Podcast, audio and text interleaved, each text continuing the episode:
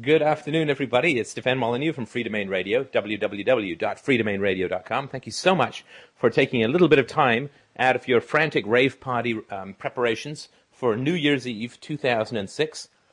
And uh, really appreciate you taking the time to come in and join. We will have a nice, juicy end of the year chat about every valuable topic in the world. This is um, the new Athens in some ways, uh, our community we've just had, actually, you've noticed today, 404 members on the board. I haven't checked the download statistics, but I'm sure that we're on track uh, to be equivalent to or greater than 140,000 show downloads from last month which is good. And thank you so much, to everyone who's taking the time to listen and taking the time to communicate to others. Also wanted to mention that I will be on a radio show tomorrow night. This will actually be my second radio show. Uh, I was actually on this last week uh, on uh, a gentleman's show. And let me just get the statistics for you. Last week I had the chance to talk about uh, the um, uh, uh, to talk about market anarchism and so on with a gentleman who's a libertarian or minarchist. His name is um, Peter McCandless. Peter McCandless, M C C A N D L E S S. And I will be back on his show tomorrow night at 6 p.m. No, I'm sorry, Tuesday night at 6 p.m. Eastern Standard Time. And you can get a hold of his show let me just grab his statistics here. And you can get a hold of his show at petermacshow.com. P-E-T-E-R-M-A-C show.com. He's also on the radio. You can go to his website and find out where.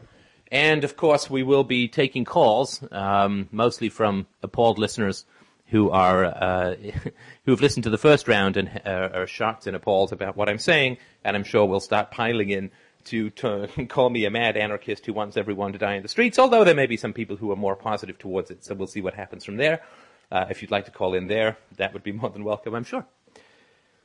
So, let's get moving with the first. I'm sorry?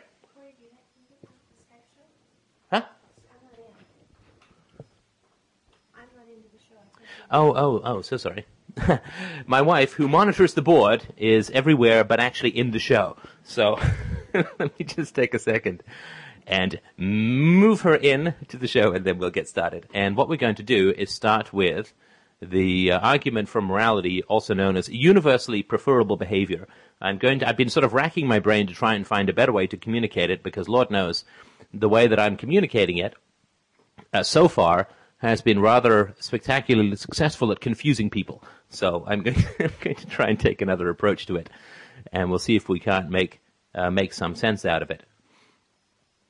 There are a couple of self-contradictory arguments that I think it's important to become familiar with if you're going to start discussing ethics with people. And of course, ethics are uh, very, very important uh, in the realm of philosophy. Uh, ethics are perhaps the most important branch of philosophy, and it is the most, um, it's the, the part of philosophy that people want to jump to the quickest and the most. So I hope that um, uh, you'll sort of take take interest in it and do all of that kind of juicy stuff. But it's important to get a couple of sort of self contradictory arguments down first. I'll just go over a few of them and then I'll do a very short parable. Uh, since we are in the season where there are lots of parables floating around. So we'll do a short parable and then I'll certainly take as many questions as people have about this particular phenomenon. So some self-contradictory arguments. If I come up to you, of course, and I say that you don't exist, that's a self-contradictory argument. Because if I say that you don't exist, but I'm talking to you, then that contradicts itself. These are arguments that immediately, uh, without any need for action on your part, it's like uh, having a fabulous duel for your honor, and you show up for a duel, and the other person takes out a pistol and shoots himself in the foot. Well, the duel's over, and you have no particular problems uh, from there on in um, moving on with that particular duel.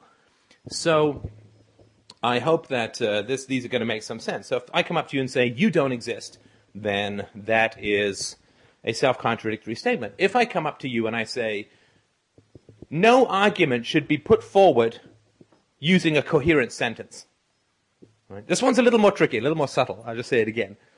I come up to you and say, jab my finger into your chest, uh, and which I only do if you're shorter than me, and I say, no argument should ever be put forward using coherent sentences. Well, that's a self-contradictory argument because I have just put forward an argument to coherent sentences. Or if I say all arguments are invalid if they are put forward using coherent sentences, then I've, I've just created a paradox, a mess, and not a contradiction, and so on. Similarly, if I, if I walk up to you and I say, your ears never transmit accurate information.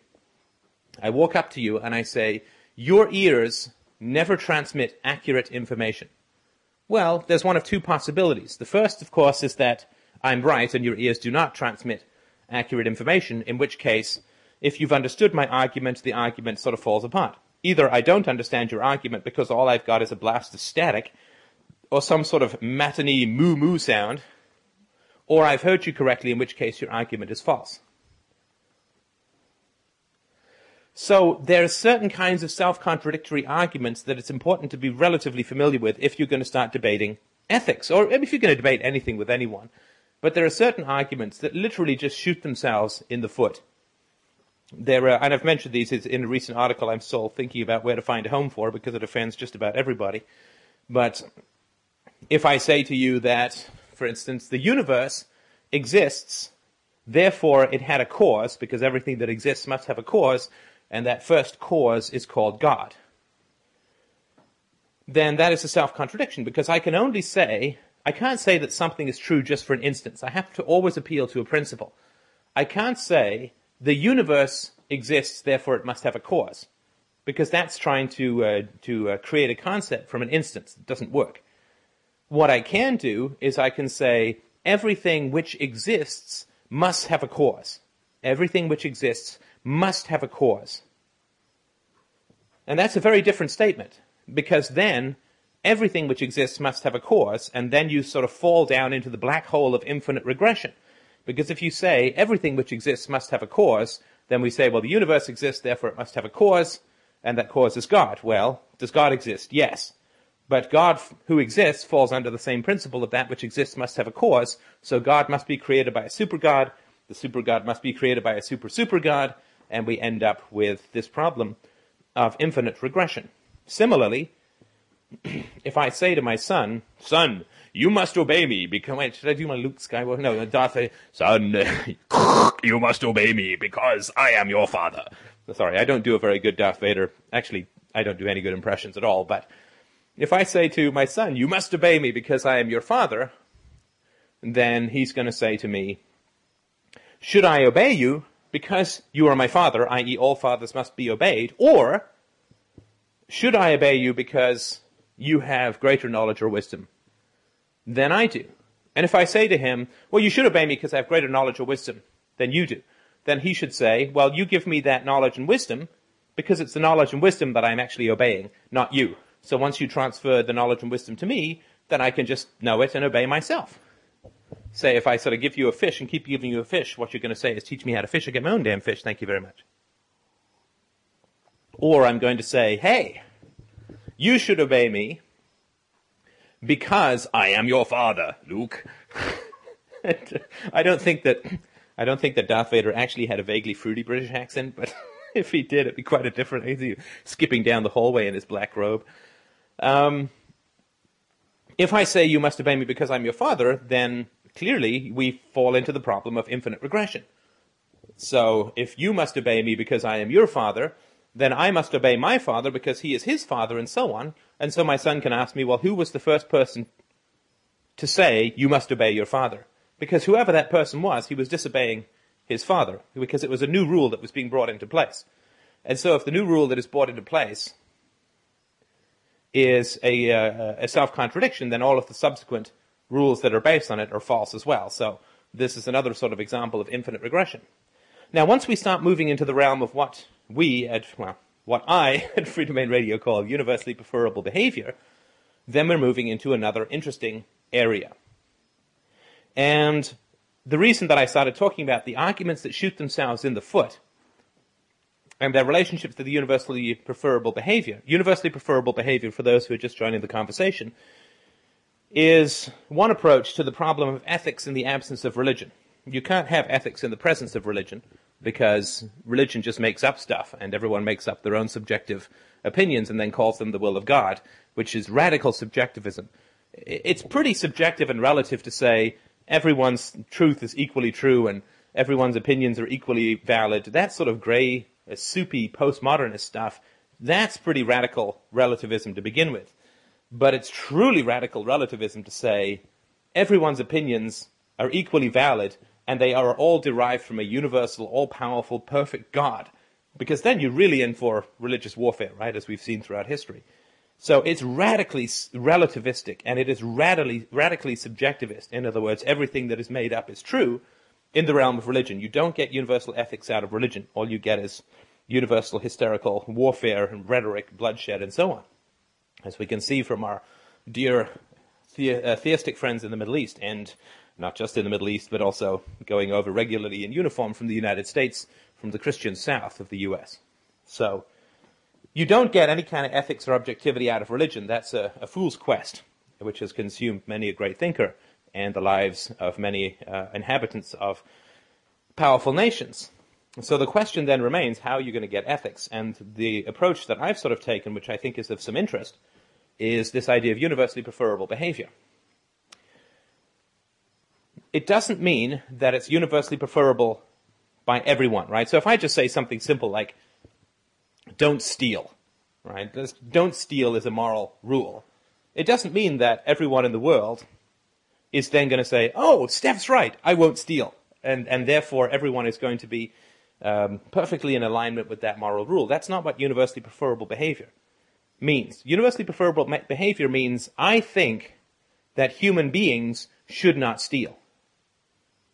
I think that human beings should not steal. I think that it is universally preferable, not just preferable like I like jazz and you like country, but universally preferable in the abstract sense. All human beings should not steal. Then that's a statement of universally preferable behavior. It is universally preferable that all human beings do not steal. Any theory which puts forward a standard of either prescription or forbidding of human behavior is a statement of universally preferable behavior. It doesn't mean everyone has to follow it. In fact, it's quite certain that very few people are going to follow it in an absolute sense, in the way that we say stealing is wrong, but then many people will support taxation. In, way, in the way that we say murder is wrong, but many people will support uh, the troops, right, who are simply murderers in costume. So universally preferable behavior simply refers to any theory which claims to identify a standard of behavior that people should follow. That's all it means. It's v- and anytime you get sort of confused about this, you can just substitute the scientific method for that. The scientific method is the way that we dis- discover things in the real world. It doesn't mean that everyone in the uh, world follows the scientific method to, de- to determine truth from falsehood. But in the scientific method, it's uni- universally preferable that theories be logical, supported by evidence, reversible, independent of time and place, and so on. So, there's a lot of confusion around this idea of universally preferable behavior. So, the sort of trick that I'll give you, I think it's more than a trick, but it's a way of approaching it. The trick that I'll give you in terms of understanding how rationalistic ethics can be applied and used in the real world is that if somebody comes up to you and says, universally preferable behavior is false. Universally preferable behavior does not exist. Universally preferable behavior is not valid. Then they have shown up for the duel, flourished their pistol, spat over their shoulder into the dawn misty air, and then promptly shot themselves in the foot, and are now dancing around, or I guess rather hopping around, and claiming victory. This is not the case. This is not the case. If somebody comes up to you and says, universally preferable behavior is not valid, then they have already used universally preferable behavior in a very large number of ways. But I'll just start with the simplest, and well, not the simplest, but the one that's most logically, um, I think, rigorous. Somebody comes up to you and says, there's no such thing as universally preferable behavior, then what they're saying is that there is no such thing as universally preferable behavior, and it is universally preferable that people not believe in things which do not exist. I'll just take a moment to let that float down the sedimentary layers of all of our minds, because this is a very, very important thing to understand. Once you get it, it sits in your soul like gravity. But until you get it, it darts around like a hummingbird on steroids that's greased when you're falling. If somebody says to you, universally preferable behavior does not exist, and therefore you should not believe in it, you should not argue for it, they have just shot themselves in the foot.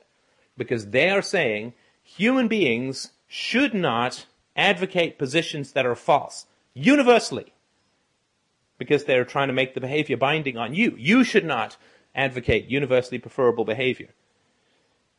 Because it is universally preferable that human beings not advocate false positions. Do you see the contradiction in that? If they say to you, human beings, you should not argue for or universally preferable behavior is not valid, then they are saying that no behavior should ever be preferable to any other behavior in a universal manner. And this is different from something like a hobby, right? I might like to play ping pong. You might like to put those weird little model boats in a bottle or something, something like that. Well, no one is going to say that that's good or evil. So, if we're talking universally preferable behavior, if somebody says, there's no such thing as universally preferable behavior. Not only have they shot themselves in the foot because they're trying to create a universally preferred standard called don't believe in false things, and then saying that there's no such thing as a universal standard, but also when you put forward the argument that universally preferable behavior exists, and they say, no, it doesn't, then they have chosen to put forward a, a, um, a grammatically correct, coherent sentence in reply to your proposition. So you say universally preferable behavior exists. And they say, no, it doesn't. Apparently everybody who disagrees with me is nasal. But if they put forward a logically coherent sentence that responds to what you've said, then they have also displayed universally preferable behavior. It is universally preferable that I respond in a coherent sentence manner to your proposition.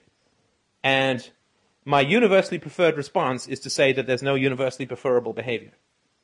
Again, it is a complete self-contradiction. It does not work a little bit, a tiny bit. They just dancing around holding a foot missing two toes and some powder burns. They've just shot themselves in the foot.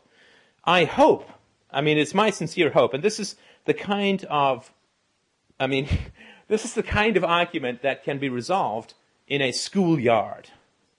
This is the kind of debate that can be resolved in a schoolyard. This is not the debate about cloning. This is not the debate about, you know, the more complicated or, or abstruse aspects of philosophy. This is a kind of gotcha, nana boo boo approach to philosophy that is not the most complicated thing in the world. And it's my hope at some point in the future that generations of children, once we get them out of the mental prisons of state schools, are going to get this in the, uh, in the schoolyard and are going to make fun of people who are going to argue against UPB, or universally preferable behavior, or whatever it's called, right? It's, uh, or you can substitute the term preference. If somebody says there's no such thing as preference, then clearly they're expressing a preference. If somebody says there's no such thing as preference, then clearly they are expressing a preference. It is a self-contradictory statement. So I just wanted to point that out. Once we understand that universally preferable behavior exists, or if somebody disagrees with you, you'll never know about it because they won't reply to you. They certainly won't try and talk you out of it, and they won't, if they do, they won't use any coherent sentences. And the moment that they makes any kind of sense to you in opposing universally preferable behavior, they've instantly shot themselves in the foot and have accepted universally preferable behavior. Once we can get over that hump and recognize that it exists, then we can actually start to examine what it is. Right now, I guess I published this um, article proving libertarian morality about a year ago, and for a lot of people, there's still a lot of question and, and problem and, and uh, challenges with this notion.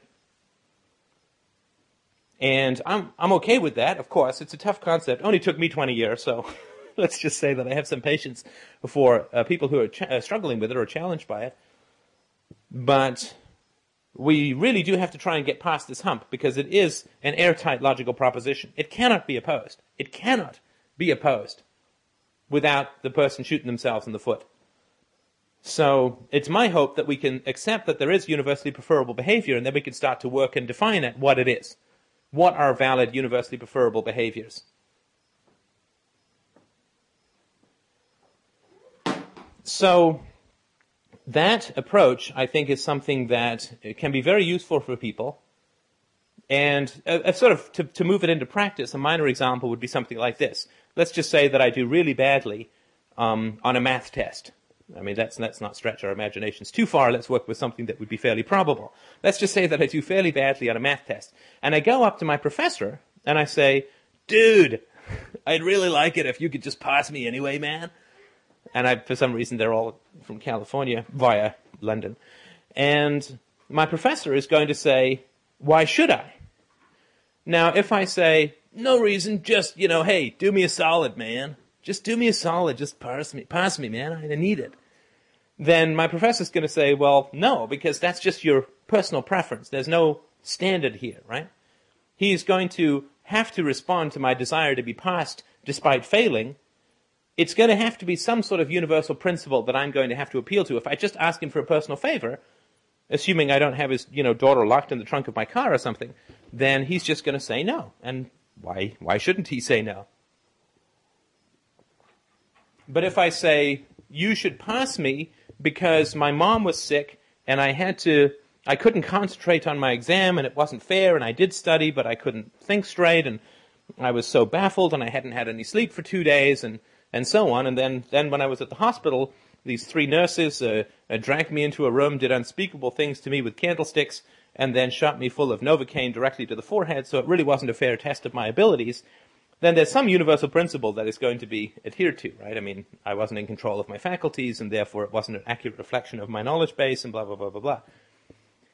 But if you just go up to a professor and say, you know, just pass me for the hell of it, pass me for funsies, for kicks, for wowsies, that's an example of non-universally preferable behavior. The moment you come up with some sort of argument around virtue and around fairness and around justice, then you are using universally preferable behavior, and then you get subject to all of the caveats, problems, logical requirements for consistency. Of course, if you just say to a professor, pass me because I'm asking you, then of course his response would be, if I pass you, if I pass you because I'm asking you, then I have to pass everyone who asks me, right? We all know this from our kindergarten teachers and moms, right? Which is, uh, well, if everybody was jumping off the Brooklyn Bridge, would you do it too? And so he's going to say, well, if I pass everyone who asks me, then I have to pass everyone because everyone's going to just ask me instead of actually studying for the test. So you're asking for a personal exception, and let me tell you why it's unjust. The whole reason that you want to get passed in this math test is you want the degree because you want the prestige or the economic advantage or the job opportunities that come with completing this degree. But those advantages only have value because people don't get passed because they get the bit just because they ask for being passed. If I set up, you know, Steph's infinite house of universally preferred education, and then anyone who showed up said, "Hey man, can you give me a degree?" and I'd be like, "Hey, sure, if you ask me, no problem." Then the degree would be worthless, right? So only because there's an objective standard for passing and failing and rigorous standards of education that a degree has any value. So, if, uh, as, as Kant said, as a categorical, categorical imperative, he said, act as if through your actions you were creating universal laws that everyone had to obey. That was his approach to this problem of universally preferable behavior. And there's some real value in that, and it's, you know, definitely something worth considering. I don't think it's a logical proof in the way that universally preferable behavior is that we've worked at in Freedomain Radio, but it's an excellent uh, way to understand the challenges of, of moral understanding. So, anyway, I just wanted to sort of point that out that there is a, an extraordinary self contradiction. There's problems with infinite regression. There's problems with immediate self contradiction with anyone who opposes universally preferable behavior and uses coherent sentences and expects that you should drop a position based on an argument.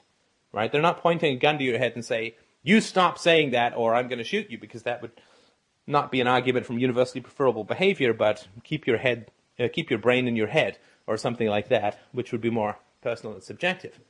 But when someone comes up and says, you should not believe this argument because it's illogical, then they're saying it is universally preferable that people not believe arguments that are illogical.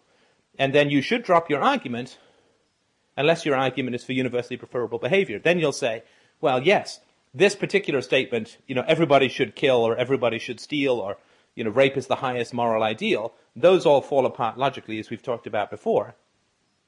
But you can, you simply cannot conceivably dislodge any argument for universally preferable behavior without using universally preferable behavior. So, thank you so much for that little intro. How long, how long did we do there? Ooh, 30 minutes. Oh no, actually there was a few minutes of intro before that, so thank you for your patience there. Uh, do we have any questions? Oh, wise goddess of the...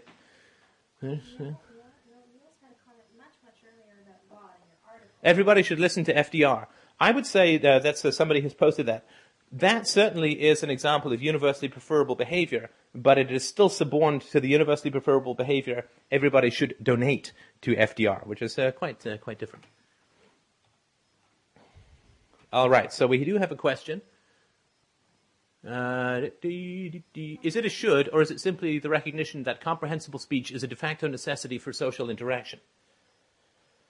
Well, if somebody says uh, that universally preferable behavior, I'm just going to say UPB. I, I, know that people, some people don't like the acronyms, but uh, I'm tired of saying it, so I'm going to be lazy. It's the year end, man. I'm allowed to be lazy. But uh, if UPB, somebody says UPB does not exist, and they're using coherent speech, then they're uh, immediately saying that UPB does exist. So it is really a um, uh, it is a self-defeating principle. Nobody has to use coherent speech at all. I mean, I can come up to you when you're making forward and putting forward an argument, and I can say uh, men's sheep testicles, bing bing, and then you'll be like, well, I I don't know what you're saying, but I'm sure it's in some dimension it's a great argument.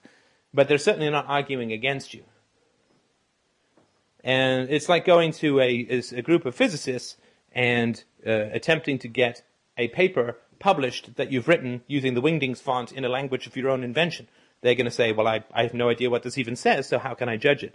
But the moment that somebody decides to make themselves comprehensible, comprehensible, to use grammatically correct sentences, to respond to somebody after they've finished speaking and not at the same time, to use the same language as somebody who is debating, they have automatically used universally preferable behavior. So. Yeah, posted something here. All right. Conversation that was going on a little earlier in the main board. Stefan, I have a critical comment on the to the turtle article.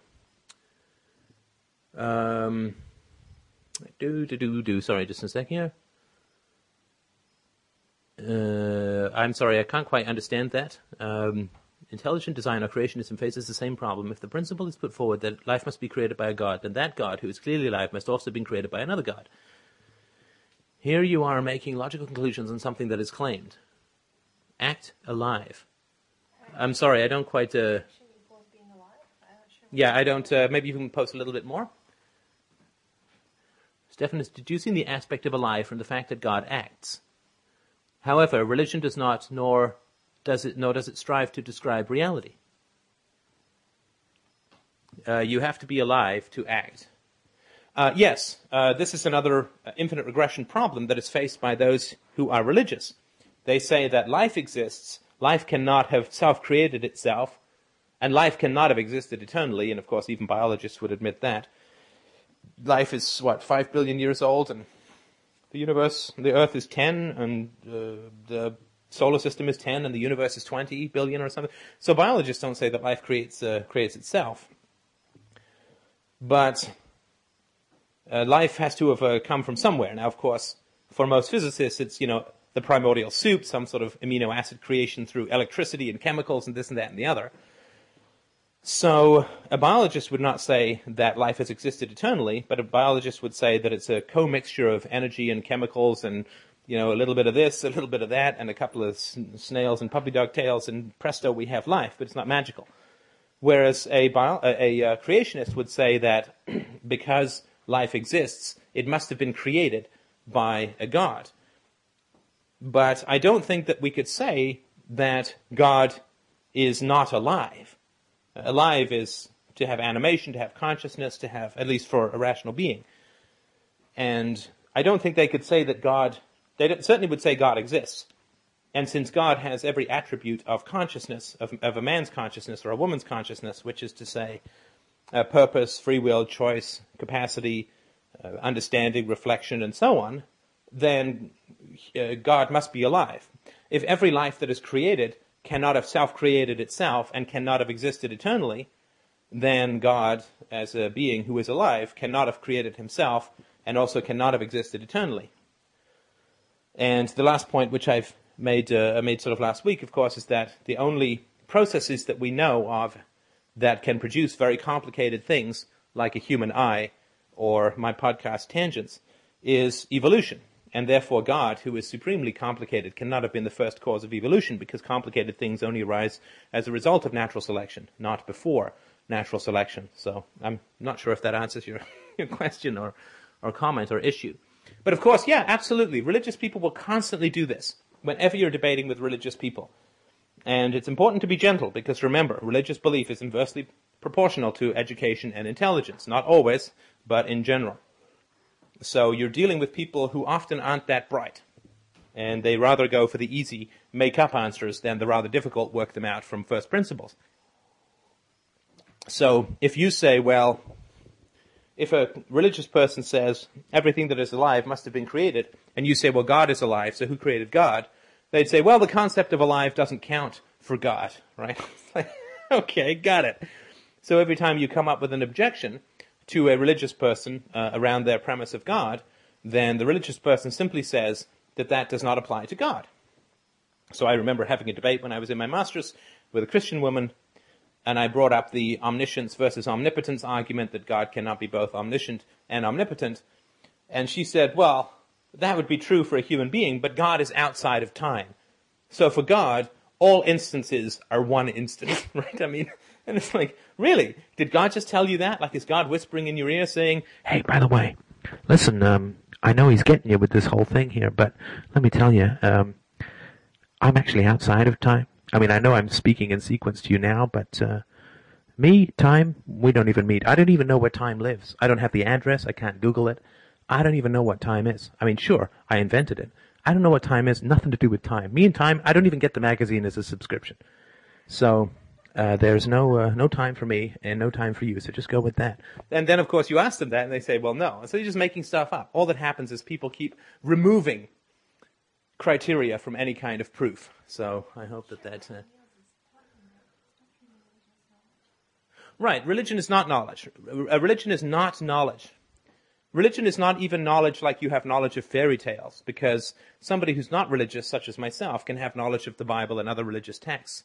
Religion is anti-knowledge. Religion is anti-curiosity. Religion is anti, I mean, fundamentally it's anti-life, but religion is anti-knowledge. And there are some very fascinating debates going on that I'm reading about in a variety of ways, where people are saying, well, how on earth did religion come around and why is it so prevalent and so on?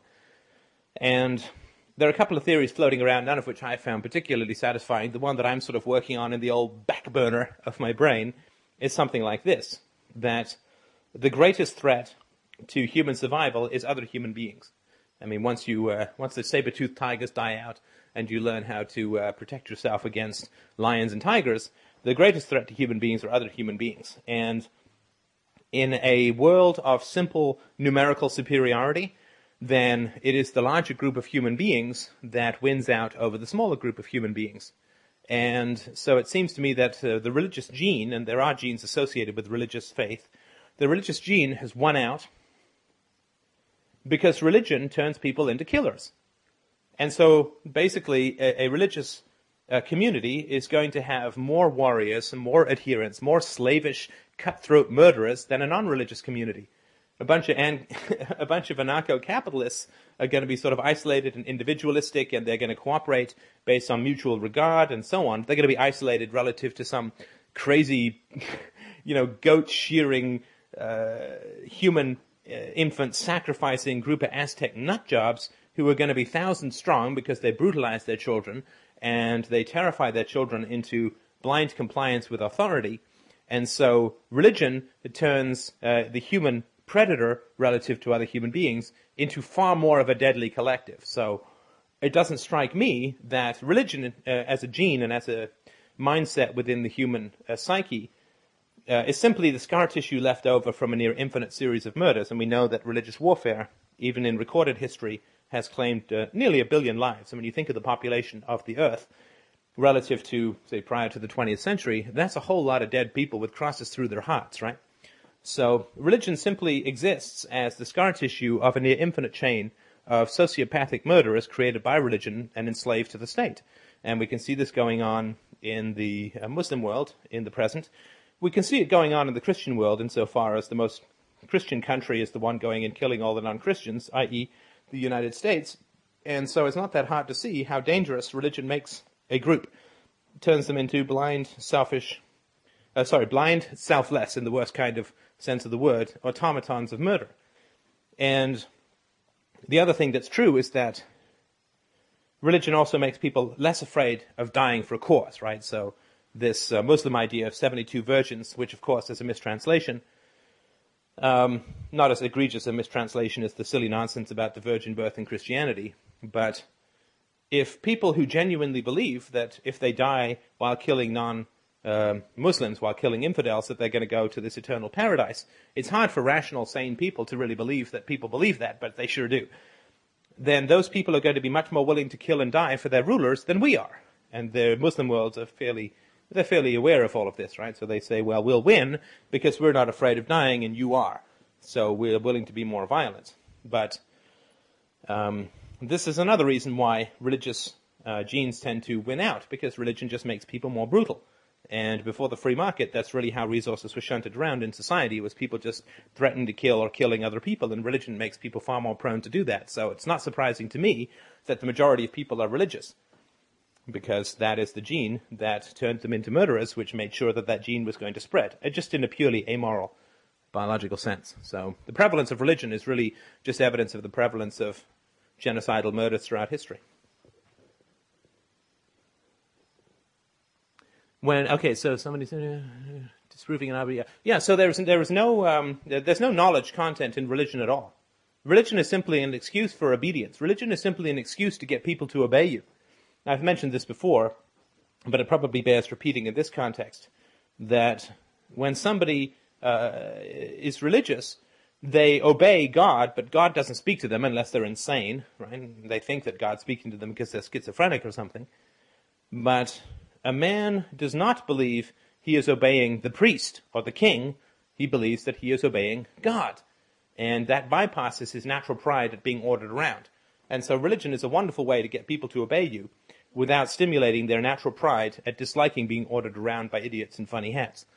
So there's a great deal of meme survival rate or meme flourishing in the idea of uh, uh, that you can track the growth of ideas the way a virus spreads, and people have done this in terms of looking at things like false memory syndrome and so on.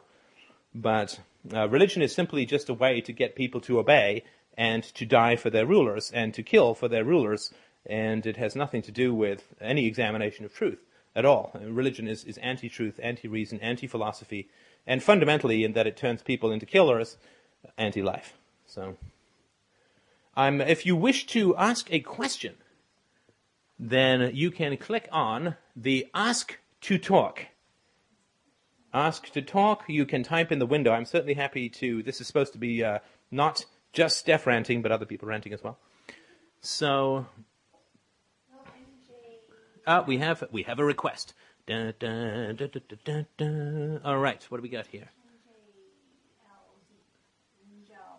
Okay, you have the mic. NJL? NJAL?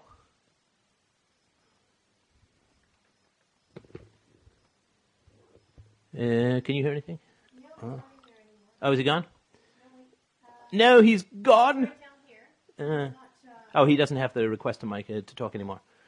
All right. Well, if you have a question, uh, I'm certainly happy to take uh, to take questions. Uh, this is a participative forum. Lord knows you get enough of me just chatting on my own in the car and in other places. So, if you would like to click on "Ask to Talk," that is your option to speak. if you would like to.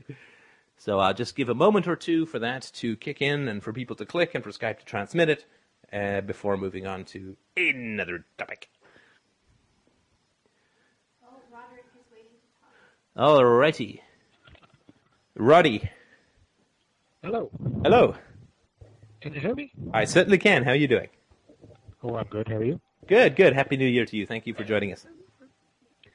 Um, I actually post on your boards there uh, under the name Red Deer Rick. Mm. Okay. And uh, I was just wondering about this uh, universally preferred preferable behavior.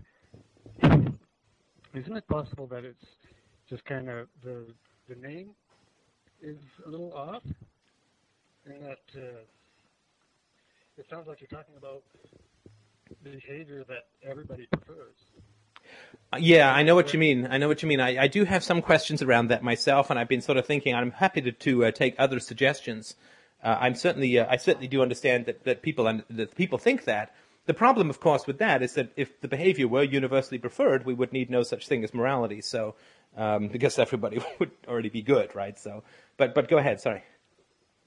Okay. Um, just, I don't, I don't know how to make it into something that uh, you could make a short acronym for or something, but uh, it sounds like you're talking about uh, behavior that uh, should be universally universally obeyed, or rules of behavior that should be universally obeyed. I wouldn't no, I wouldn't say rules that should be universally beha- uh, and this is this is I think the subtlety that uh, and I, I certainly appreciate where you're coming from and you could be right. This is just sort of my first reaction to what you're saying. It's not rules that should be universally preferred. Ideally, yes, that would be a consequence and so on, right? Like, I mean, scientists would prefer that everyone use the scientific method, but the value of the scientific method is not dependent on everyone using it. Nutritionists would also rather that we all ate well and, and so on, ate our veggies, which is not to say that nutrition has no value if only one person believes in it, or indeed if no people believe in it and it just collects dust in books. So I certainly do understand, but it really is just around the moral theory. It's the moral theories which get people killed. It's not individual crazy people. The opposition that we as libertarians or anarchists face in the world is not crazy people who want to come and shoot our dog, right? It's not, those people are just so immensely rare in, in any sane society that they're really not an issue. The, the thing that we have to fear, like the people who threaten me, I mean, I just sort of take this maybe you, you, you have some sort of different situation and you're locked in a status box or something, but the people who threaten me are the police. Most fundamentally, the police and the soldiers and the people who, if I didn't pay my taxes, would throw me into, you know, the old government rape rooms and uh, make me lots of new friends named Bubba. Those are the people who are currently threatening me. I'm not threatened by sociopaths with machine guns. I'm not threatened by crazy people who want to eat my feet. I'm threatened by policemen and soldiers and um, prison guards and so on. And those people think that they're doing the right thing. Those people think that they're the thin blue line, that they are moral, that they are good, that society needs them, and everyone else believes the same thing. So, my particular opposition at the moment, we're so far away from, uh, and this is not anything that you would be expected to know, but we're so far away from getting to universally preferable behavior like don't steal. The thing that's important right now is that people who put forward moral theories like democracy is good, you should pay your taxes, it was right to invade Iraq, a country has the right to self-defense, our troops are noble, uh, policemen are uh, brave, uh, fi- you know, all these kinds of things. Um, public school teachers want nothing but the best for our kids. Public education is required. Welfare is good.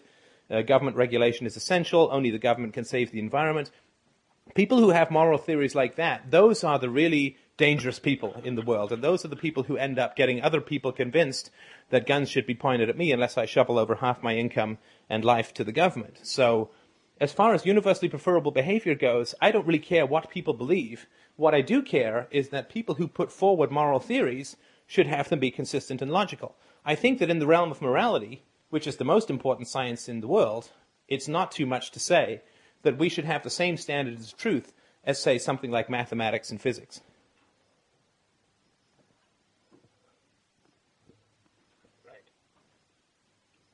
Did I completely blow away what your next question was going to be?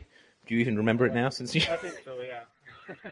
Sorry but I hope that helped, but I agree with you. Yeah, it'd be great if everybody said don't steal, But what I want right now is just for people to understand that if you're going to put forward a moral theory, then it has to have at least the same level of consistency as 2 plus 2 is 4, right? Because 2 plus 2 is 4 is relatively unimportant compared to moral theories.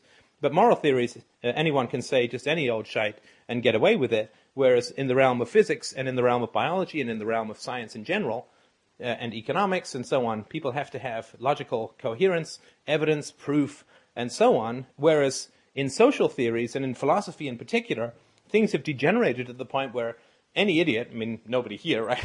any old idiot can say any old thing with enough conviction and people believe it to the point where people are starting to turn back to religion, you know, the oldest curse on the intellectual growth of mankind for answers.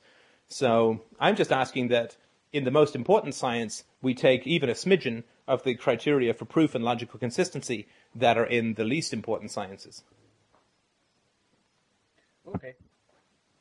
Did you have another question? Did I even answer your, your question? Sorry if I didn't. Yeah, no, I, I agree with everything you say. I just I just uh, wonder if there's a better way of expressing that than uh, universally preferable behavior. Because it just and that seems to be when everybody argues with you is that is when it's they think you're saying that that's what everybody wants. Right, and, and you could be right. I was actually thinking of replacing UPB with SIR or SIR, which is just Steph is right, but I'm not sure that's going to get us any further, so we might have to wait for that one to be adopted.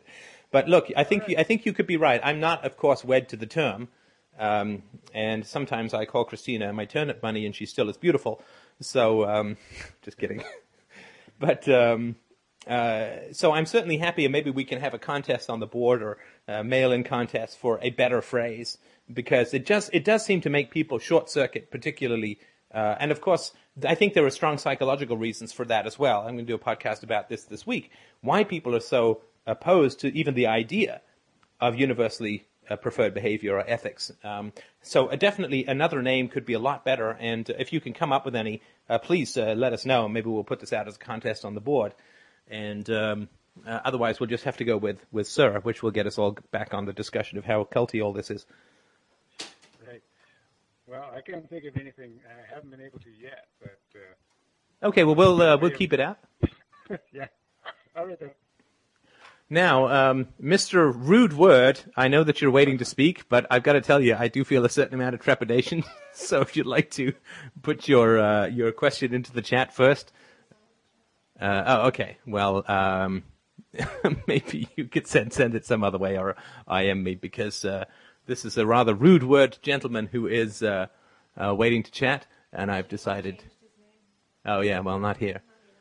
So, all right. If we have uh, other questions, comments, or issues, uh, I would certainly be happy. click on request the mic, and you are more than welcome to chat. I certainly get my fair share of chatting during the week. I'm all ears. I'm all ears. Or I'll sing to you. Ooh, don't make me do it. Don't make me do it. I couldn't get Christina to go to karaoke New Year's, so uh, it is uh, it is beyond tragic. All right, so did we have any questions in the universally predictable conditions, universally applicable prescriptions, UAP, universally required consistency in prescriptions? Oh, dude, you were so into marketing. all right, so we're still just waiting for people to come into the waiting queue. I can wait all day, class. Don't make me wait. Did we have anything in the Hempian's reason? Yeah, no, uh, this is um, uh, who was talking. He's got a Nathaniel Branden quote where Nathaniel Branden claims to be dismissive of the cognitive school of psychology. I don't know enough to be able to answer that, so uh, unless you you do.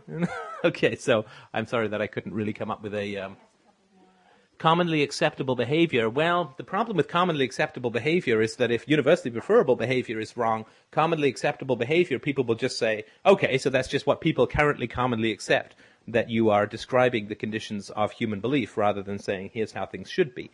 So I think that uh, then they'll say, well, how common does it have to be before it falls into your category, and why is it this percentage and not that percentage, and so on. Let's go over that podcast you did on various layers of preferability.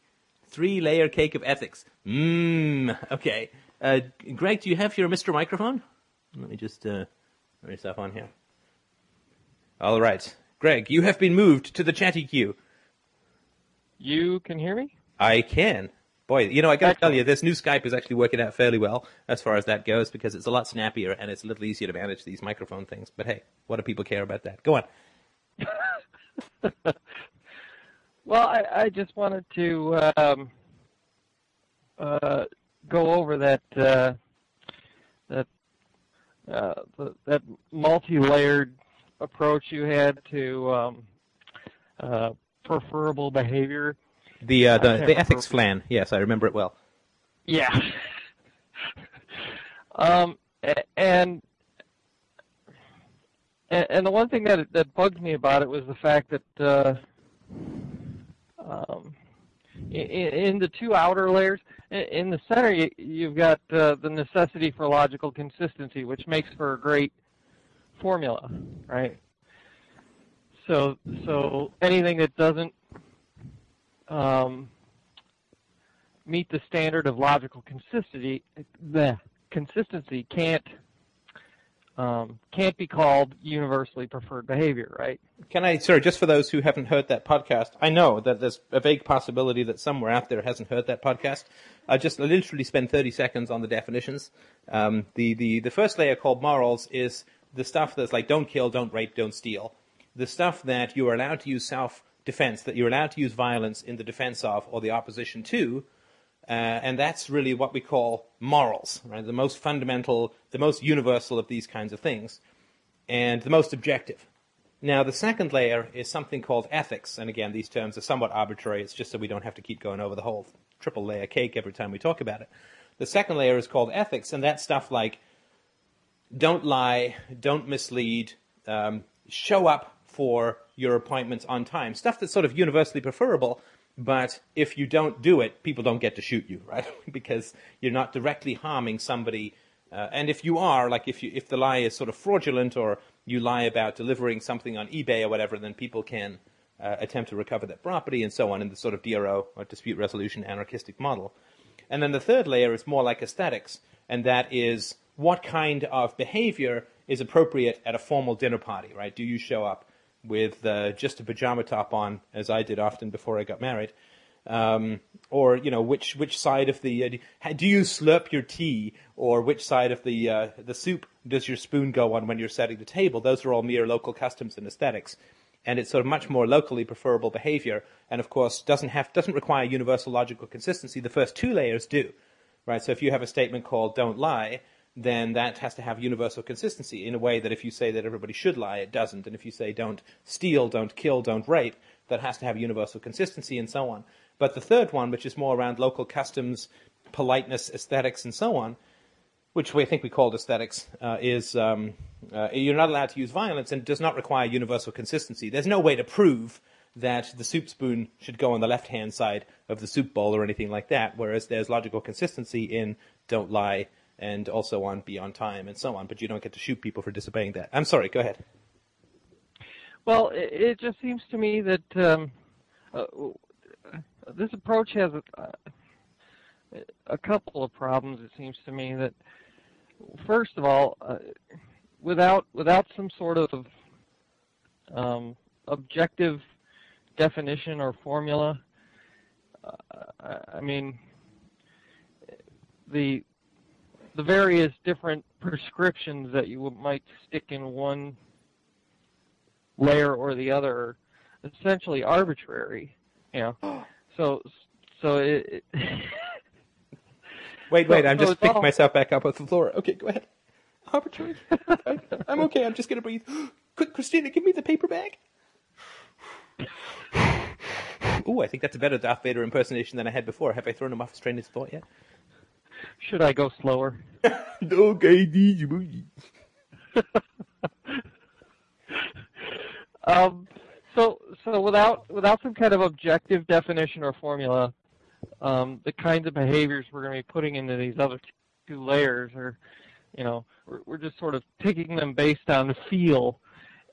And, and then the other problem is that, you know, why have these other two layers unless there's some sort of implied, um, unless, we're saying that it's that that it's arguably okay for there to be, you know, sanctions for these behaviors um, uh, or against these behaviors, right? So there's no point in having a category unless you're saying, uh, unless you're saying, unless you're prescribing, right?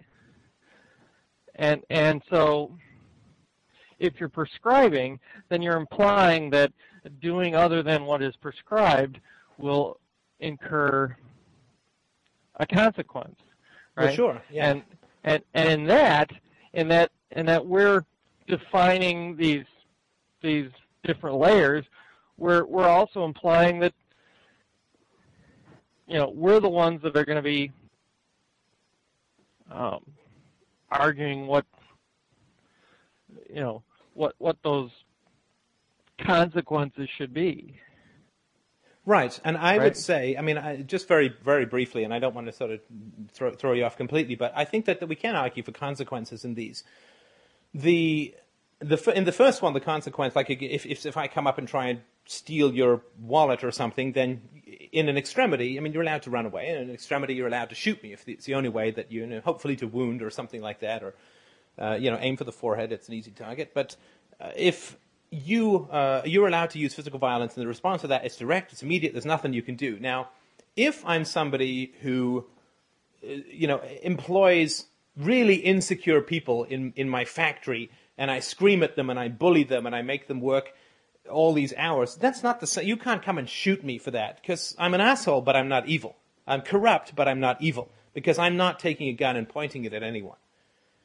So, in the first instance, I think that you're allowed to use physical violence. In the second instance, the consequences are that uh, society as a whole, and this is sort of the idea behind a lot of the DRO model as it is behind eBay, that society as a whole is justified in shunning this person, in refusing to do business with this person. And this is a very effective economic technique, right? The boycott. Nike is employing sweatshops in, in Indonesia or something. I'm not saying I agree with it, but if you look at it, then people will boycott that company. Not because the product is bad, but because they view the management practices as distasteful or something like that. So, if a, a company is genuinely doing bad things, uh, into, but not evil things, it's, it's sort of bullying and exploiting workers and this and that, right? Not not breaking contracts and so on, but doing unpleasant things. Then I think that uh, it's a fairly just response to then say, I don't want to do business with this person, and you should not want to do business with this person either. And this goes back to the prostitution debate that we had, if I can call it a debate, which is that people kept trying to drag the prostitution debate from level two, right, from the level of ethics to the level of morals.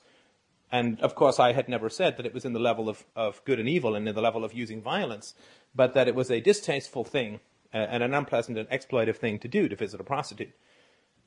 Whereas in the third level, you can personally yourself choose not to associate with somebody who I don't know, talks too much at your dinner party, or is me. Um, but I don't think it's just to say in that situation that everyone should not, you know, like if I go to somebody's house and I talk about religion uh, in in an honest way, and somebody says, "I'm religious, you should leave my house," then I think everyone would say that that person has the right to do that. But I don't think that person has a a just right to then start organizing a website saying that Steph is evil and nobody should associate with Steph and nobody should have him over for dinner, that would obviously be a bit of a, be a, bit of an overreaction.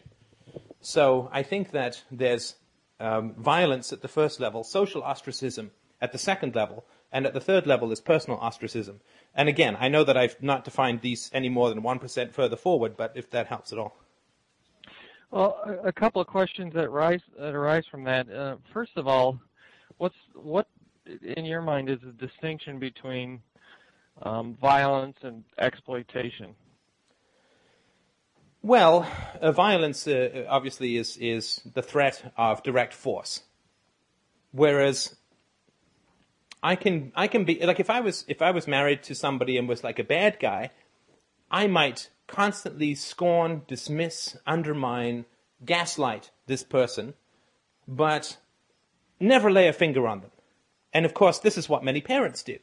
We see parents rolling their eyes at their children, belittling them, making fun of them. Teasing is a prime example. Teasing is not violence, And I don't think, however much it may have crossed my mind when I was a kid, I don't think that we would say that it's fair for, let's just say, a younger sibling who's teased a little too much to shoot an older sibling, right? It, it, may cross your mind, but, you know, we wouldn't say that that's really the right thing to do.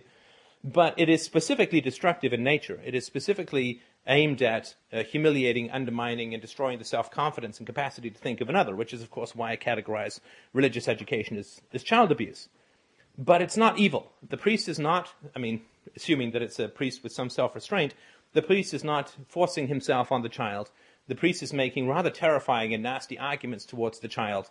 But I don't think that many people would say that it's okay to then break into the Sunday school and shoot the priest and say, well, I'm defending the child, right? That's stuff that has to be worked out at an intellectual level. So for me, the difference is there is behavior which is destructive and irresistible, right? So if I've got a gun pointed to your ribs, there's not much you can do.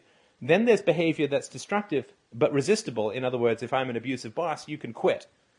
And then there's behavior that's just locally preferred but not destructive, right? So if you put your soup spoon on the wrong side, then uh, it's not destructive to anyone. It's just a local cultural preference. But then, wouldn't uh, w- wouldn't then um, the abuse of children fall into even verbal abuse fall into and including the priest you talked about fall into that first category since it's destructible it's destructive and irresistible since the child essentially has no escape well, that's an excellent point. Uh, I can't come up with a good answer to that just now. Wait. Nope, still not even now. but uh, Christina's not feeding me anything. Honey, give me an answer. She's actually got uh, her hand uh, uh, in my back most of the time pulling the string. But um, no, I don't have a good answer for that. I, I agree with you at some level, but I'm still, for whatever reason, and I'm not saying this is an argument, I'm just not comfortable with shooting priests myself. So uh, this is back to the whole question about the, the doctor who's mis- misprescribing stuff and the intellectuals and their role in the violence of the world. Uh, for sure, right. it is very destructive to a child to be taught about religion, but I'm still not comfortable, which doesn't mean that it, just could be because I'm a chicken, right? I don't know. But uh, there are more priests than atheists, so maybe I just don't want uh, open gunfire as yet. right, but, but still, that definition then has some problems with it. It does, and, and particularly in the realm of children who can't escape their parents, verbal abuse is real, uh, real close to evil, if not in the camp of evil. Uh, what do you think, sweetie? Any questions after that? Huh? It's horrible. Okay, well, we've heard from the authority, so that uh, any other questions? No. But no, it, it, you're right. It is very close because it is irresistible, right? Uh, almost anybody can quit a job where they're being abused, but uh, children sadly can't can't quit the old uh, nasty, down-putting kind of families. And the effects are long-lasting, everlasting. And the effects are long-lasting. So I agree with you. I just don't have a very good uh, good answer for that as yet. And I would say it's something to do with provability. Uh, child abuse, in terms of the physical damaging of a child, the breaking of an arm or the black eye, is something that's pretty provable. Whereas, uh, to what degree is religious instruction provable or not in an objective sense? I think there's some practicalities around that. So it's it's it's. I mean, let's just say that uh, uh, we passed a law that said religious instruction is evil. Well, they're trying to do this, of course, in Afghanistan, where you've got these madrasas cr- cranking out these crazy sociopathic Muslims who are out there trying to do suicide bombing and so on. And all that happens is that they close one down, another one pops up, two more pop up, they can't keep track of them. So if we said religious instruction is now evil in a DRO society and will not be allowed, all that will happen is that people will set up um, anti-religious schools, as they're called, where you're supposed to be taught the truth about religion, but they'll smuggle in these Samizdat Bibles and they'll train their children to lie if they're confronted by the authorities and say, no, no, no, I hate God and blah, blah, blah. I just don't think you'd get anywhere. I think those kinds of things need to be uprooted philosophically rather than through the power of, uh, of coercion. And, and, well, and I mean, it would be antithetical to a DRO society anyway. So you, you couldn't pass a law saying, you know, X is illegal. Well, that's true, and of course, there's no way that religious people would subscribe to a DRO system where they would have where they would be punished. What would happen is that as more and more people became atheistic and or rational, what would happen is that it would begin to become in the second category. There are certain beliefs, of course, that we're all pretty aware a kind of evil, right? So there's this this cult, which is not the Christian cult, but it's a sub-Christian cult called the Children of God, where there's sexual abuse of children, uh, children get rented out as prostitutes. I mean, there's a really black kind of cult. And I don't think people would have much problem in a DRO situation shunning that particular group and cutting them out of the economic life of the world or of society, and thus doing fairly significant harm to them. But what I think would be uh, would happen is that in a free society, the uh, I would certainly want to know in a DRO-based society if the people I were doing business with were Christians or not, and I would shun doing business with Christians or or Muslims or whoever, right? Uh, Jews, uh, to the best of uh, you know to the best of my ability and within the realm of what is possible. I would want to not uh, do business with that kind of situation or in that kind of with that kind of person. But there's um, as as society became more and more free, the economic cost of being religious would go up. And I would do it not for the sake of the adults, but for the sake of the children. Uh, the economic cost of being religious would go up, the economic cost of being an atheist would go down, and that would further accelerate the process. Kind, kind of the uh, reverse of the situation we're in now. Right, right. Because now, with the government, the economic cost of being a, an atheist and a libertarian, of course, is going up. Whereas uh, with faith-based, faith-based initiatives, uh, there is, and of course, the access to power that being Christian get, gives you. I mean, it's amazing. The prejudice against atheists is absolutely staggering, particularly in the U.S. Right? People say they did a survey recently, and 95% of people said, "Yeah, sure, I'd have no problem voting for a, a female," and like 92% said, "Oh yeah, I'd have no problem voting for a homosexual. Uh, sorry, for a um, uh, for a black man to be president." Like 90% were like, "Oh, I'd have no problem voting for a homosexual." Right? what were the statistics for an atheist? Like 50% right? and, I bet yeah. you 49 Actually, of the 50% are lying. I'm sorry? I think it was less. I think it was like 44%. Right, and 10% of people are atheists, and there's lots of uh, non non Christians and so on who themselves are feeling the lash of this increasing theological power base in the U.S. So, yeah, I mean, we face far greater prejudice than most uh, blacks, most gays, and women in positions of power and so on. Uh, so, right now, for sure, it is very hard uh, to to be an atheist, particularly in your neck of the woods. In Canada, you just don't speak about it, and it's considered vaguely offensive to speak about it. But in the U.S., there's a, a, an extraordinary degree of hostility. So, so getting back to the central question, if we if we decide that uh, exploitation or exploitative behavior is um, um, a, a socially unacceptable as opposed to, to completely evil.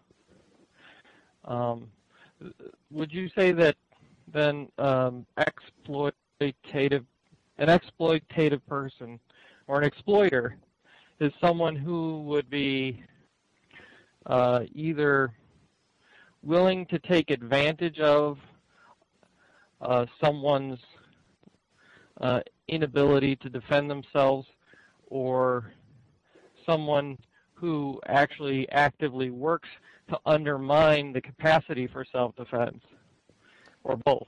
Well, if it's the first, if someone is unable to defend themselves, then they're in the first category, right? I mean, if I, if I've got a knife against your rib, ribs, uh, unable to avoid, I can, maybe avoid is better than defend.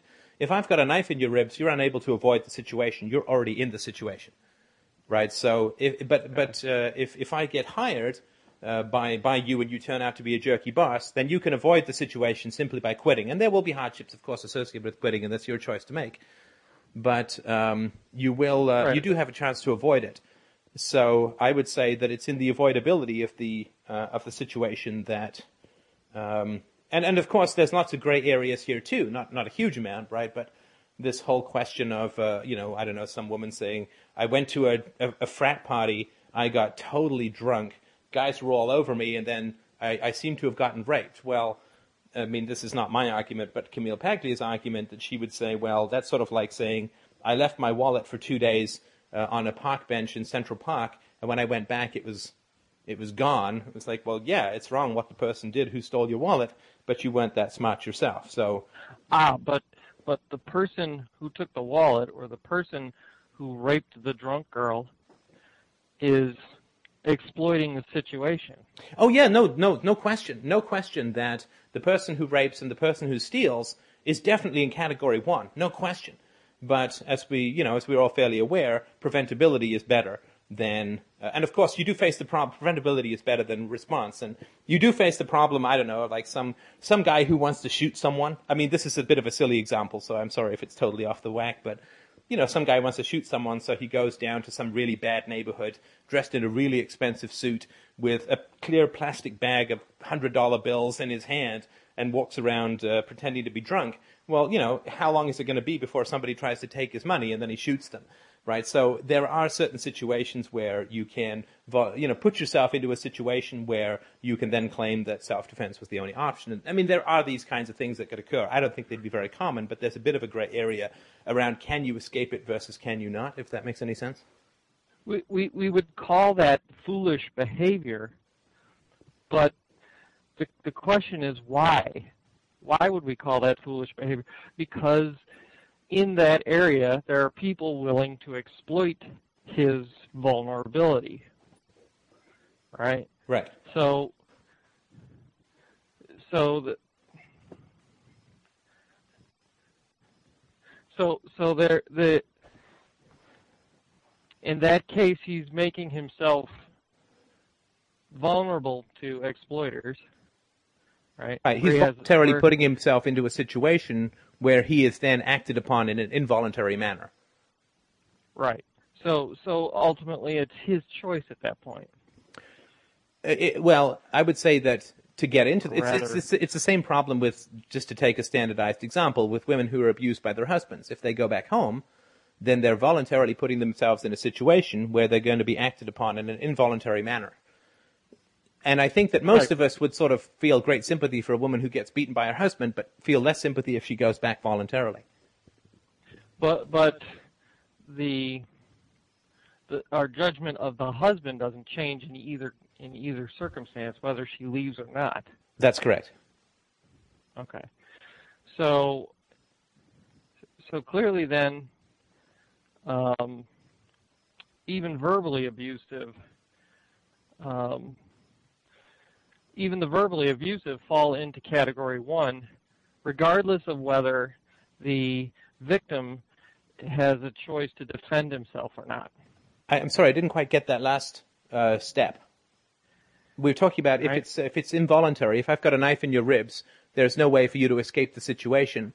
But if you are being yelled right, at, you can leave the room and nobody's going to stop you. You can quit your go, job. You can. Sorry, go ahead. But if, but if I go downtown in a clear plastic bag full of cash, or uh, I I go back to my wife abusing husband, right? It doesn't change the fact that the act that occurs as a result of those um, foolish choices is still in category one. Yes. But I still don't see how verbal abuse goes from category two to category one. I thought that's what you said. Right, because in verbal abuse, nobody's preventing you from leaving the room. The moment they do prevent you, then they go from category two to category one. Right, but no one's preventing you from. Um, oh. Either you just there stubbed your toe or came to a conclusion.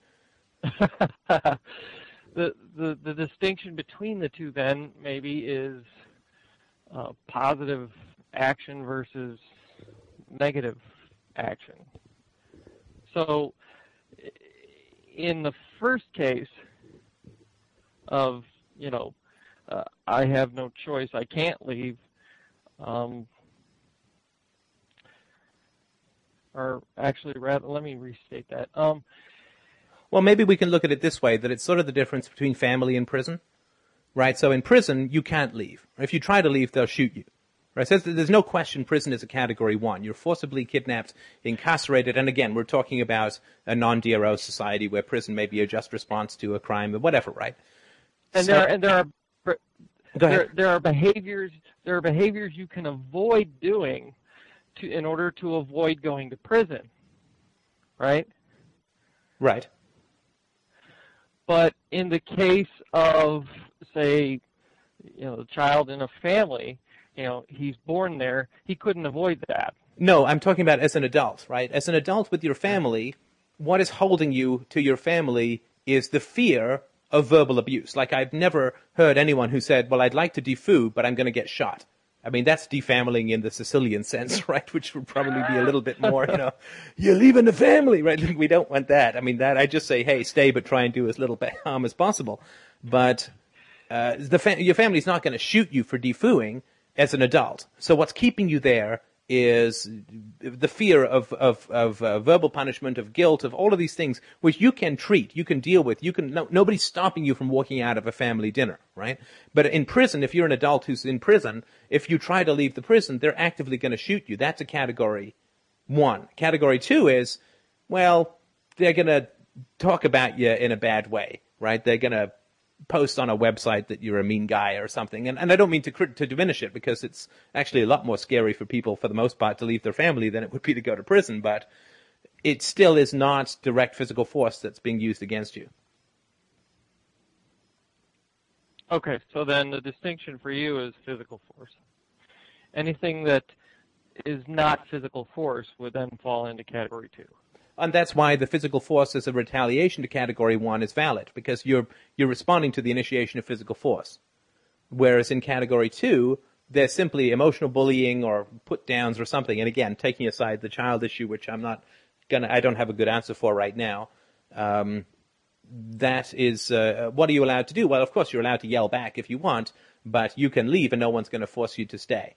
And and this is where a, a lot of people are really trapped uh, who don't live in totalitarian societies, right? They're sort of in free societies, like uh, if you go against the wishes of your family in in Syria and you're a woman, you could get not. It's not unlikely you're going to get killed, right? There's honor killings and so on, stoned to death and so on. So that's category one. But in the West, we don't get killed for not going over for a family dinner.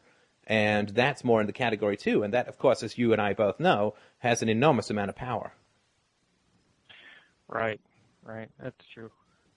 But uh, getting back to this special exception for kids, um, I remember you once said, um, I can't remember what podcast it was, but Excellent. essentially, anything, you basically argued that uh, uh, one way to look at universally preferred behavior is that anything you wouldn't do uh, to an adult you shouldn't do to a child.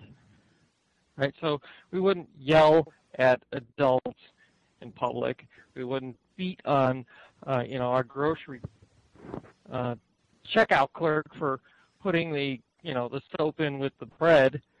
So why should we do that to kids? Mm-hmm. Right? And so to reverse that, um, I would argue that anything we would consider an evil done to a child, why wouldn't we consider that an evil done to an adult? So, you know, uh, if it's wrong, because the moral nature of a human being doesn't change just because his age changes, right? Well, I think that it does, though. I mean, in that so far we would not throw a child in jail for stealing if they were five years old. We would be more liable to blame the parents for not teaching them uh, anything that's sort of correct ethics. But the fundamental well, difference depends. is that children can't leave their environment, whereas an adult can. Right? A child can't leave the family. An adult can leave a bad marriage or a bad employment situation. So I think that there is a, a, I mean, you're allowed to have different moral rules as long as there are objective moral differences, which is why somebody with an IQ of 60 or 70 is not considered to be as morally responsible as somebody with an IQ of 90 or 100. So where there are objective differences, I think that we're allowed to have different rules, just not in sort of soldiers versus civilians, which is a completely arbitrary distinction.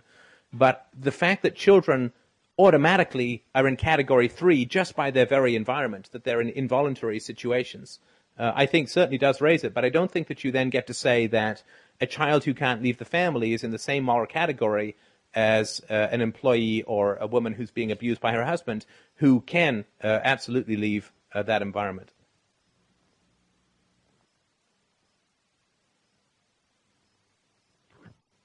Okay.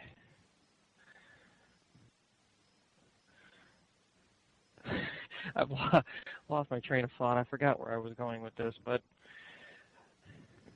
uh, well, you'd gone back to uh, some of my podcasts earlier, where I, I think that those were all to do with though with, with upgrading the child to uh, sorry, upgrading the, the child's category three to the adult's category two. But uh, I'm, I'm sorry, I'm not sure where you were going before that. Oh, I, I was tr- I was trying to. Okay, all right. I, what I'm what I'm trying to get to is the the the, the fact that I, and it, it's going to sound rather either or of me, but uh, I really don't think there are these three categories. I think I think something is either uh, uh, uh, something can uh, uh, an action can either be judged by a moral standard or it cannot. Right? So something's either right or wrong, or it's just um, convention, right? So, so in, in, the, in you know where you where you just said that you know we wouldn't throw a five-year-old in prison for whatever. Well, in the past we have. In the past, they were putting eight-year-old girls in prison for you know uh, debt, you know, for Right. incurring a debt or having to or having to saddle the debt of their family, right? That was considered okay. Right. You know, so if you know what got us from that point to the point now where um, there's moral outrage at putting a 17-year-old in prison for fellatio, for example. Right. Well, yeah, I mean, I agree with you, but I still think we have to challenge. I mean, I agree with you in principle that it's it, it would certainly be nicer if there weren't many categories. But in my life, though, I still do have uh, standards of right and wrong that I would never use violence to inflict, and those are to do with the associations, right? And we, we've talked, we've we've seen this in, incidents with people on the board, right, where people on the board become abusive. Are they evil? No, of course not. I don't get to go over to the house and shoot them, but I definitely can exclude them from my property, right, from from the server.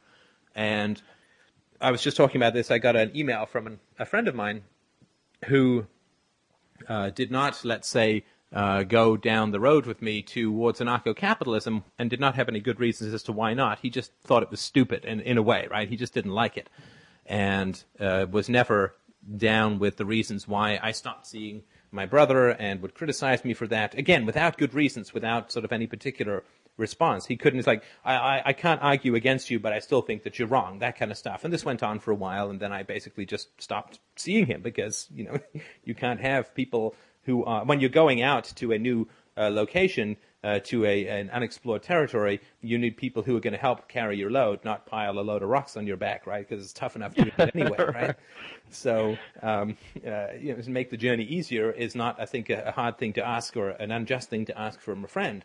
So he just sent me an email um, saying, uh, "Oh, I don't know why we haven't spoken in a year. I guess we've both been busy, you know, blah blah blah, you know, this kind of stuff, right? No recognition of the legitimate complaints which I had about his behavior and opinions. To me, that's undesirable behavior. I won't respond to or associate with that uh, individual. Uh, it's not evil. I certainly would be completely unjustified in using violence. Breaks with integrity, lying, not showing up on time, uh, things like uh, a, a single guy drinking himself to death, right? I mean, this is not evil, but it's nobody that you'd want to really associate with, right? So to me, there's still standards of good, and it's not subjective, right? It's the same thing with going to, to prostitutes, as we've talked about before. If that argument is valid, that, that we've we've talked about about the continued exploitation of earlier child abuse, uh, sexual abuse victims, that's pretty unpleasant, right? I would uh, definitely uh, scorn and reject people who put that forward, as I did, as a moral principle. Again, still can't use violence against them. There's still levels of human corruption that occur that are really unpleasant, where there's still no direct use of force. So, I think just if you think of something like lying, it's wrong, but it's not evil, and that's I think the the layer that needs to be added. So, so you're making a distinction between right and wrong and good and evil. Well, sure, because evil really is an extension of wrong thinking. I mean, this is not, I think this is all the way back to Plato, which is actually something I agree with him that you don't, I mean, it, or it's Socrates who basically put forward the idea that evil is a kind of deficiency of knowledge. And uh, nobody just sort of wakes up one day and says, "Ooh, uh, I'm going to be evil," right? I mean, if you if you read in the paper tomorrow that I, you know, was arrested for axe murdering a bunch of kittens, you'd probably be a little surprised. Some people on the board, maybe not so much. You'd probably be a little bit surprised, right? Because good habits tend to breed good habits and bad habits tend to breed bad habits. So generally, evil is the end result of uh, a vast series of number twos, right? Of category twos, uh, which then result uh, in uh, in evil. And again, if this is inflicted on children, which it generally is, then they're not really responsible for all the bad ideas that they're given, right? Like so, if a parent beats a child for disagreeing with the parent, then the child is basically going to end up with the bad idea that you should never disagree with somebody in authority. In other words, authority is all powerful, and then they get authority themselves and they start using it to bully and dominate other people.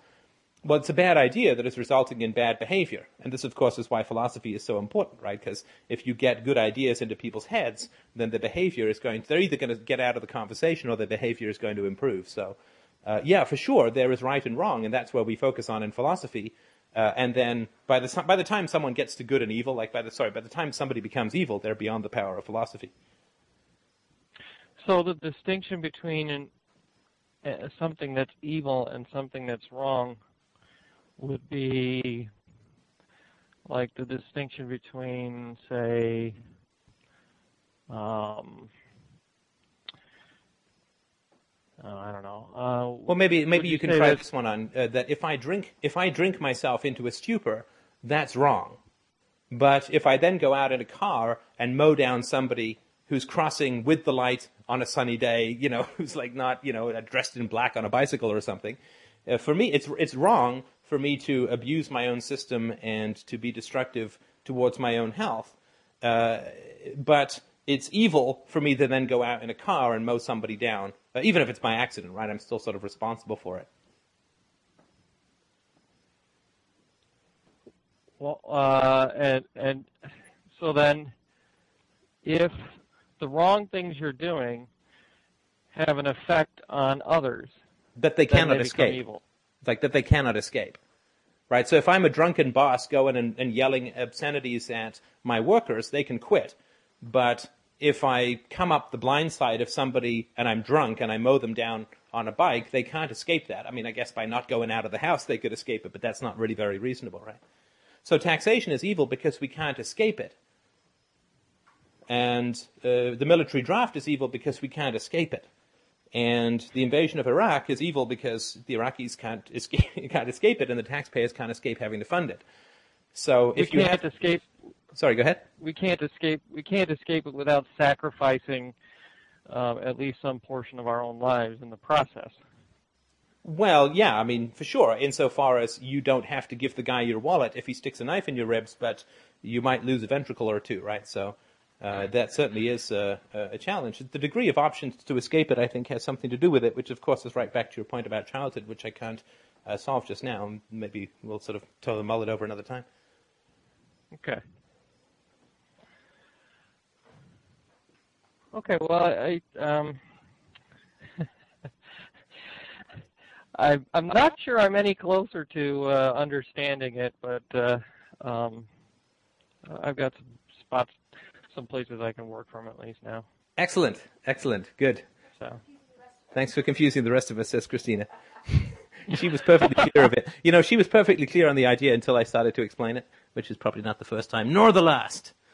So. now we've managed to whittle down the number of listeners, which is good. Uh, because that means that there won't be any more questions. so, uh, I'm just going to point it out, uh, put out there that if anybody else has any other questions, I'm certainly happy to uh, uh, to hear them, or we might have a relatively short show. Did we have anything else come through the chat? No, They were, talk- they were talking about this. They're wondering if there's another layer, layer four, just a lot of questions about layer two. Yeah, I mean, layer three is not really an, a, a layer of ethics, right? It's not really a layer of ethics. To slurp your tea um, is not. Uh, it's not corrupt and it's not evil.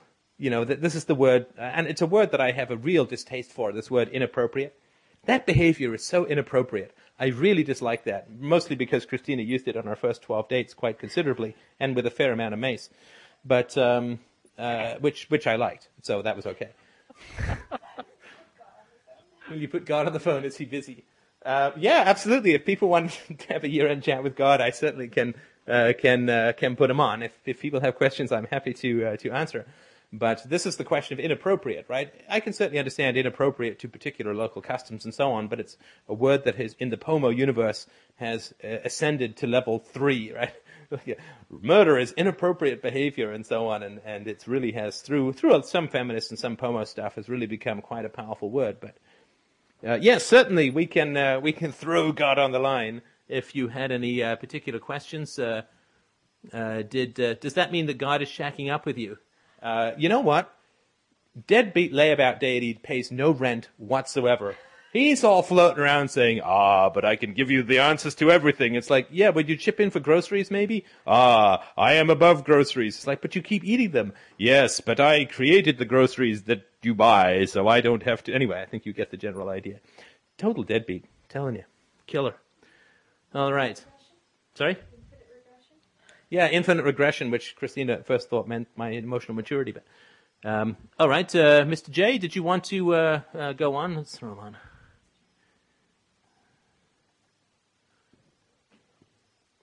Uh, Mr. J, you're live. If you had any questions for your local friendly deity. Oh, I bet you asked me to come on. He doesn't even have a mic. Let's find out. Ah, he says. On the plus side, they don't spend much on bread and fish. Yeah, well.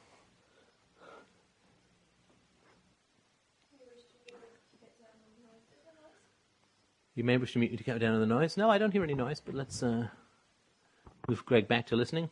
Uh, Jonathan, are you uh, are you on? Do you have a mic?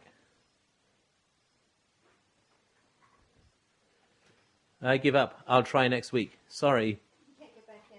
Little trouble here. Oh, goodness. Well, you know what's happened is that I thought God was shacking up. I think that the Christian deities at my place, uh, stomping around in his underwear, which is not as pleasant as you'd think.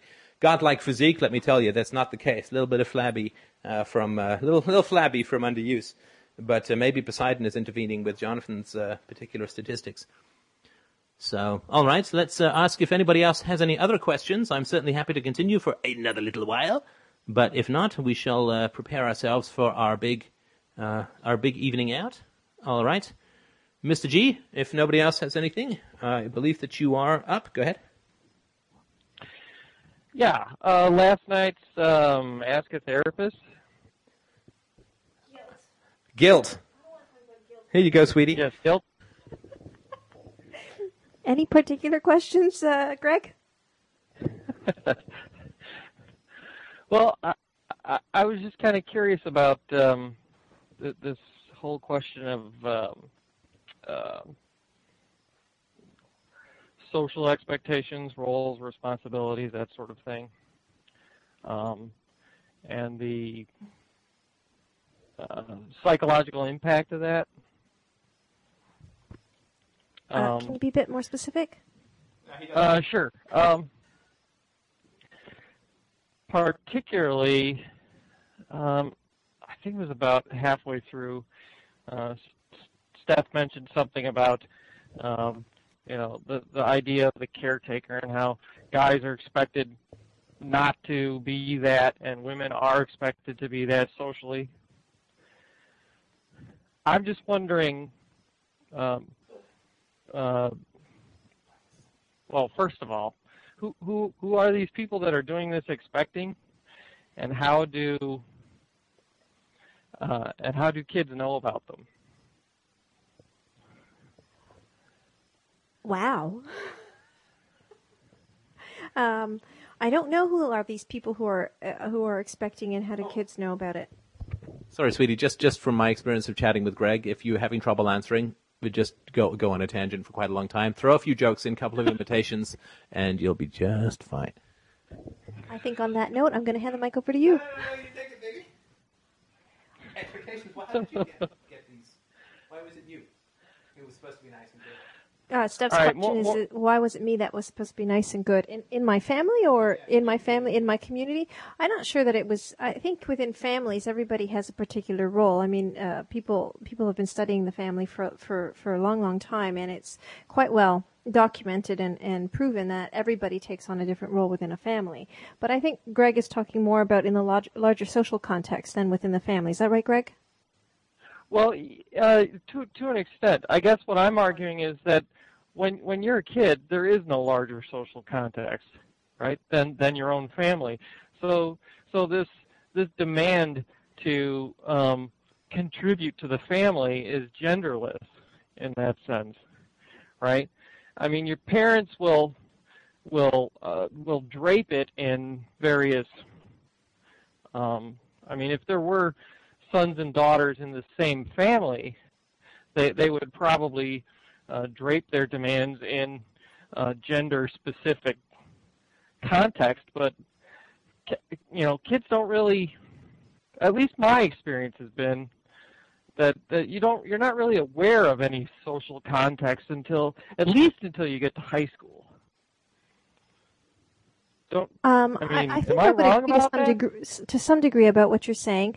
Uh, having grown up in a Euro- European, you know, uh, with a European background and having spoken to a lot of people who, who come from European families, not not just Greek but Italian and Spanish and Portuguese and and British even, uh, there's definitely a gender a gender uh, role specific gender roles. I mean, girls are supposed to help with the cleaning of the household. Boys are supposed to help with, you know, maintaining the car and the yard work and shoveling the snow and that sort of thing. So, but I didn't have any brothers. I only had a sister. So we did all the girly things at home. I know that with uh, my cousins, uh, you know, my male cousin would do the, the the the stuff outside, and my female cousin would do the stuff inside. Of course, my dad would do everything cars and the lawn and the mowing and uh, the you know, my parents would do the gardening together because they both enjoyed it but um, i'm not sure you know in terms of uh, social expectations i'm not sure what you're talking about Sorry, I got uh, one other sort of comment to add. There is generally the perception, and this is really focused around the resources that are applied to the aging and ailing parents, that the girls are going to be the ones to do it. Now, in the absence of daughters, right, and, and in your particular familiar situation, as is mine, there are no sisters. What generally happens then is that the married son with the most susceptible wife, the wife then gets enlisted to take care of the parents, right? It's usually the case that when the parents get old and frail, that it is a daughter-in-law who takes the initiative in taking care of the aging and elderly parents. And this is one of the reasons why, uh, at least I've seen in some families, why the um, the sons don't get married, right? because, I mean, to be honest, I think women look at an all male family, uh, an all male generation, and say, okay, so none of these guys are going to take care of the aging parents. So which family is going to take the bullet? Which which which daughter-in-law is going to take the bullet for this? And I think that happens quite a bit as well.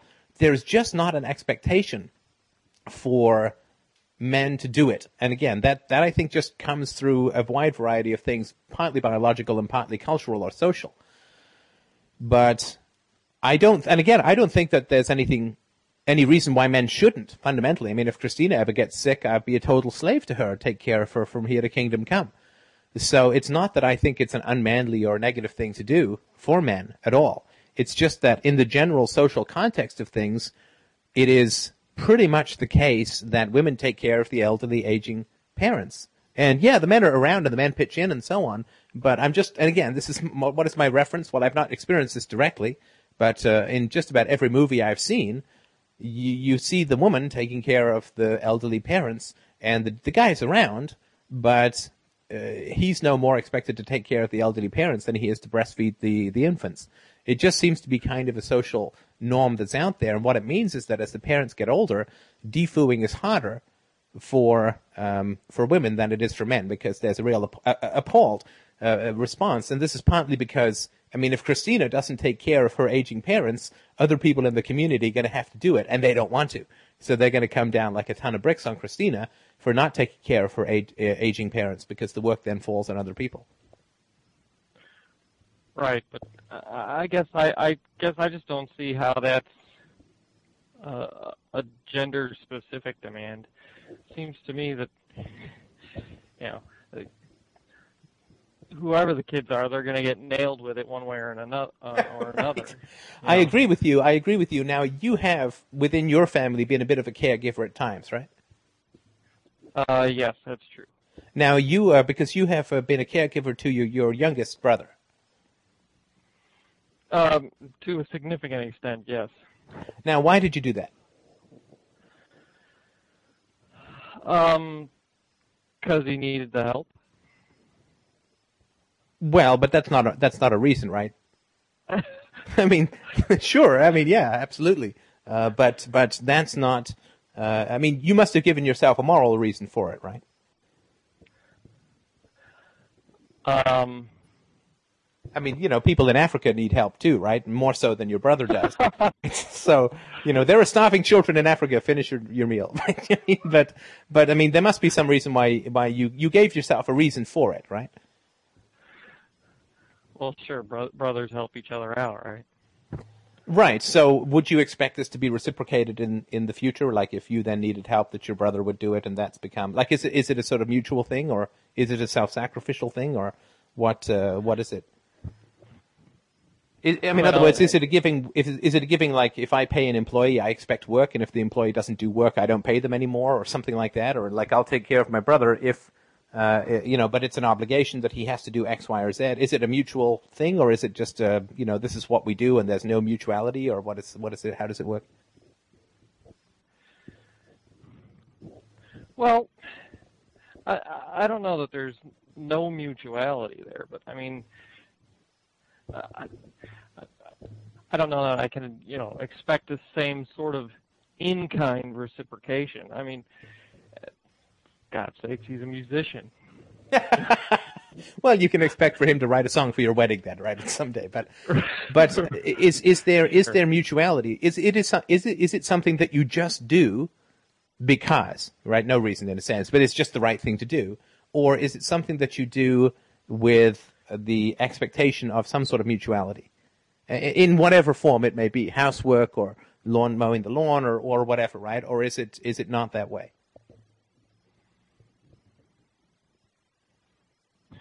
Well, I mean, um,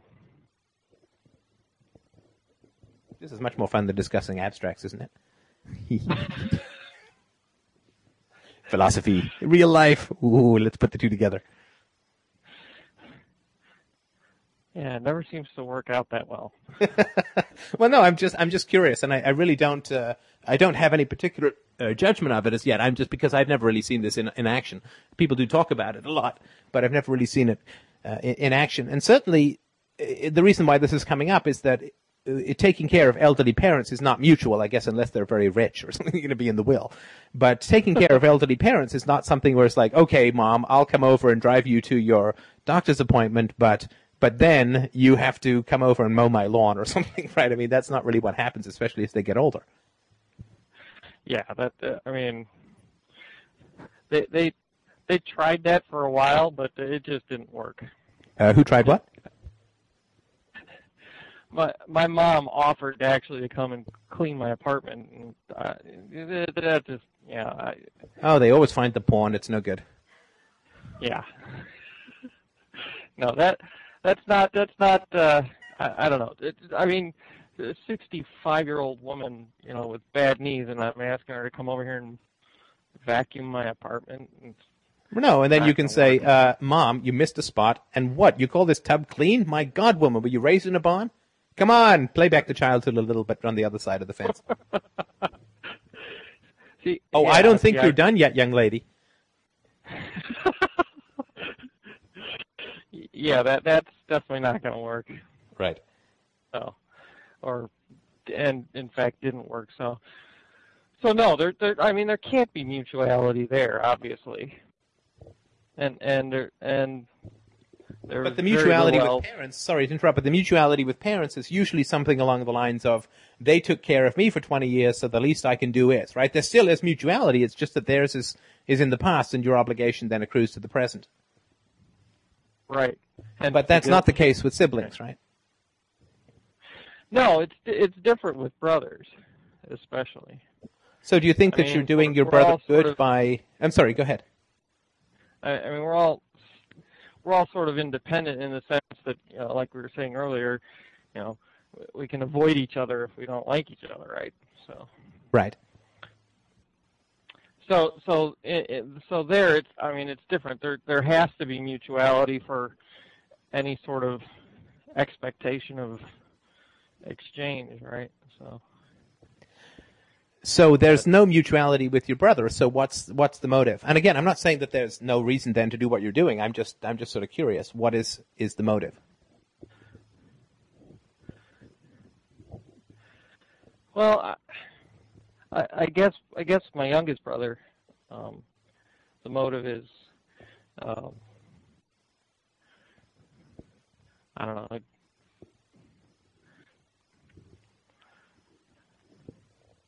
I guess, I guess uh, give him a better chance than I had. I, you know, that's not exactly a moral argument, but. Well, let me ask you this. I mean, he'll never listen to this, so I'm sure this will be fine. Do you, I mean, one of the motives could be that you think he's like the next Sting or something and he's going to make a fortune in music and you want your fair share of groupies when the time comes.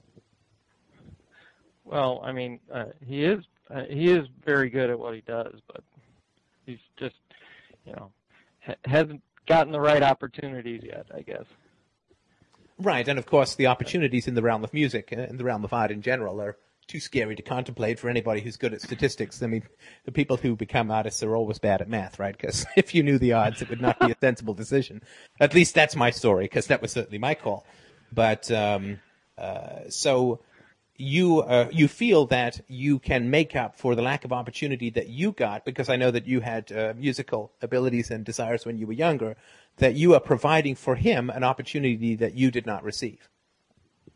Yeah, yeah, that's look, that that's may not how it is be a bad thing, right? I mean, I certainly didn't receive any rational education, and I try to throw my little scraps out there to see what uh, works for people. So that's not necessarily a, a, a bad thing, but um, so your your um, the mutuality comes from your satisfaction or your pleasure in providing opportunities for people that you yourself were not provided with. Yeah, I think that's a fair assessment. Now, it's risky, of course, what you're doing as well.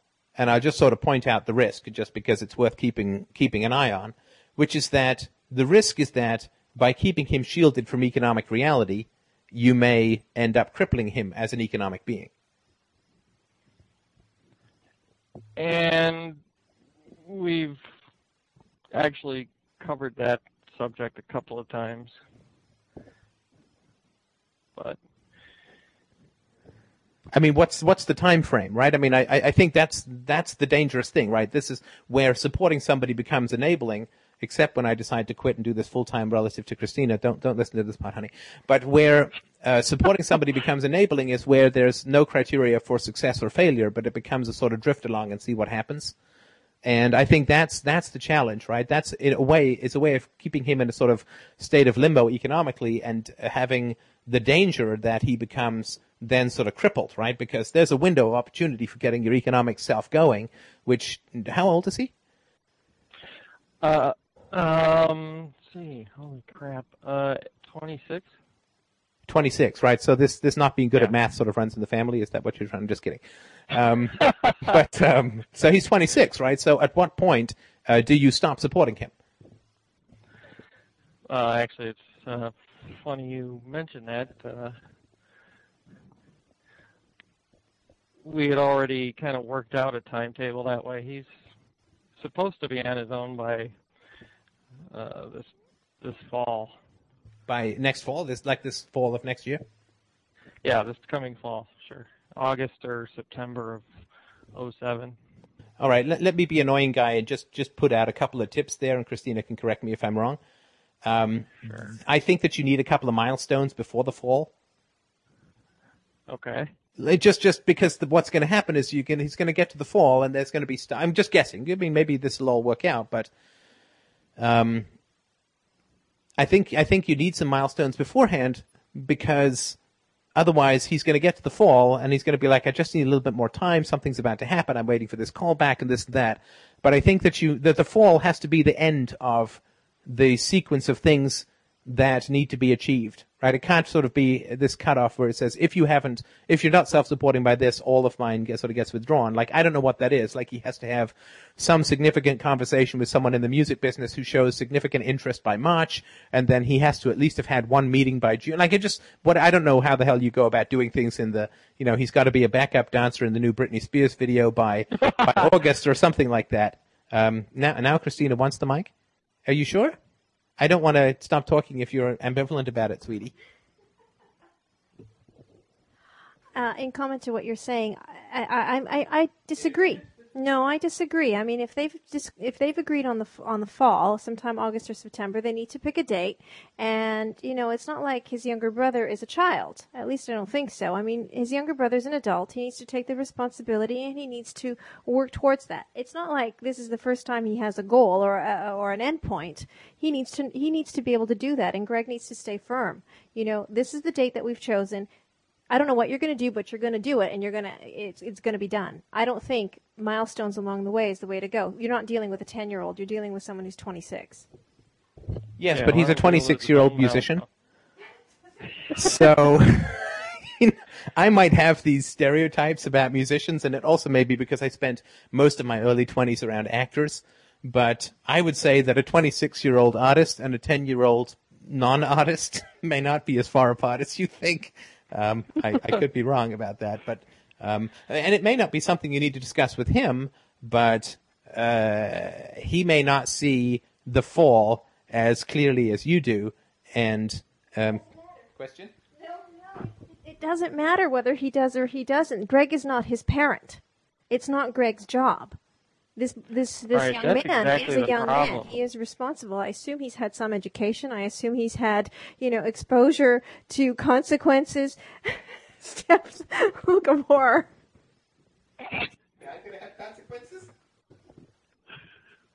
Uh, yeah, I don't think, Greg, that it's your job to do this. I think you guys need to agree upon a date, and you need to leave it in his hands. He's, you know, he's in his mid twenties. At this point, he's got to be able to do it on his own. If that's the Right, case, what- what's uh, what's uh, what's going to happen between now and the fall?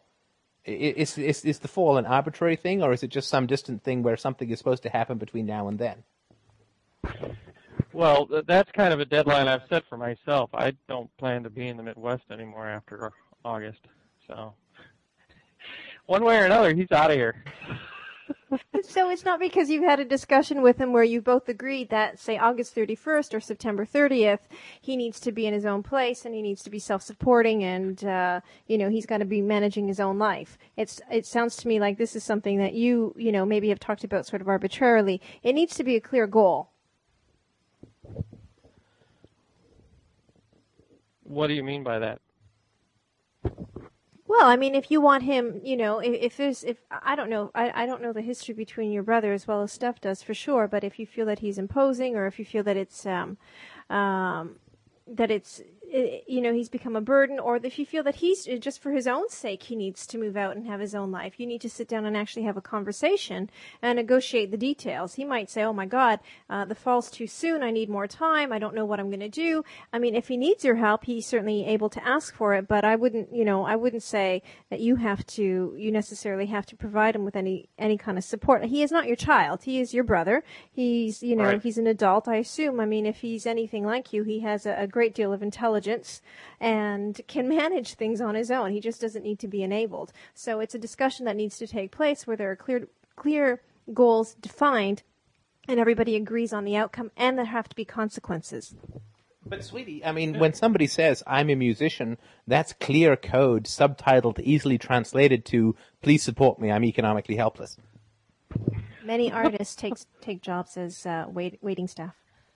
Well, I guess I'm a philosopher who works in the software industry, but but that's a decision that I made uh, fairly early on in life to to make sure that I was going to be economically stable, so that whatever else I wanted to do, I wouldn't have to do while like, living at a shelter or something. But what does he do outside of? Well, I mean, how does he support himself just now? I mean, obviously you've got he's got a good good good uh, gig going with you, but does he work uh, uh, outside of that? Yeah, he's he's actually got a regular full time job right now, but uh, it doesn't pay enough to uh, um, pay any kind of legitimate rent. What does he do? Um, he, he's a delivery driver for a medical supply company. Oh, right. So, Okay. yeah, I okay. mean, it's Now- enough to make his car payments and that sort of thing, but that's about it. oh, so he has a car. Yeah. Right, right. Um, I mean, it, it, it there's a real there's a real risk here, and this is just sort of a personal experience that I went through as an actor, right? I mean, that there is a real risk here. The vast majority of people who pursue a life in the arts end up destitute. right? I mean, it is a brutal, brutal way to make a living. And that's because it's just so appealing, right? I mean, who wouldn't want that life? I mean, it's wonderful. I mean, it's like if I can turn Freedomain Radio into a full-time gig, I mean, I'm the happiest guy in the history of the world. But it's a hard thing to do. And I think that if he's going to sort of look forward and into his life. And God, I mean, don't you feel like the worst guy in the world ever for talking to people about their dreams and you know, like maybe poising the big ball peen hammer uh, above above their future goals and dreams and desires? But life is not eternal, and tough decisions do have to be made about a hobby versus an occupation. Many a human being has been consumed by a love or a desire for art and the mistaken belief, and I'm not saying this is yours, but the mistaken belief of those around them that this is a noble dream worth pursuing and should be helped along by other people. Most times, art is a dream that needs to be crushed. Uh, in a really significant way. Again, I hate to say that um, because it's it's so anti what uh, what most people say, and I could be totally wrong. I don't think it's sour grapes because I actually had a very happy life as an artist. I would have preferred to do it full time, but I just wasn't willing to take the risk. Other people may be willing to take the risk. Certainly, um, some people do achieve success later on in life.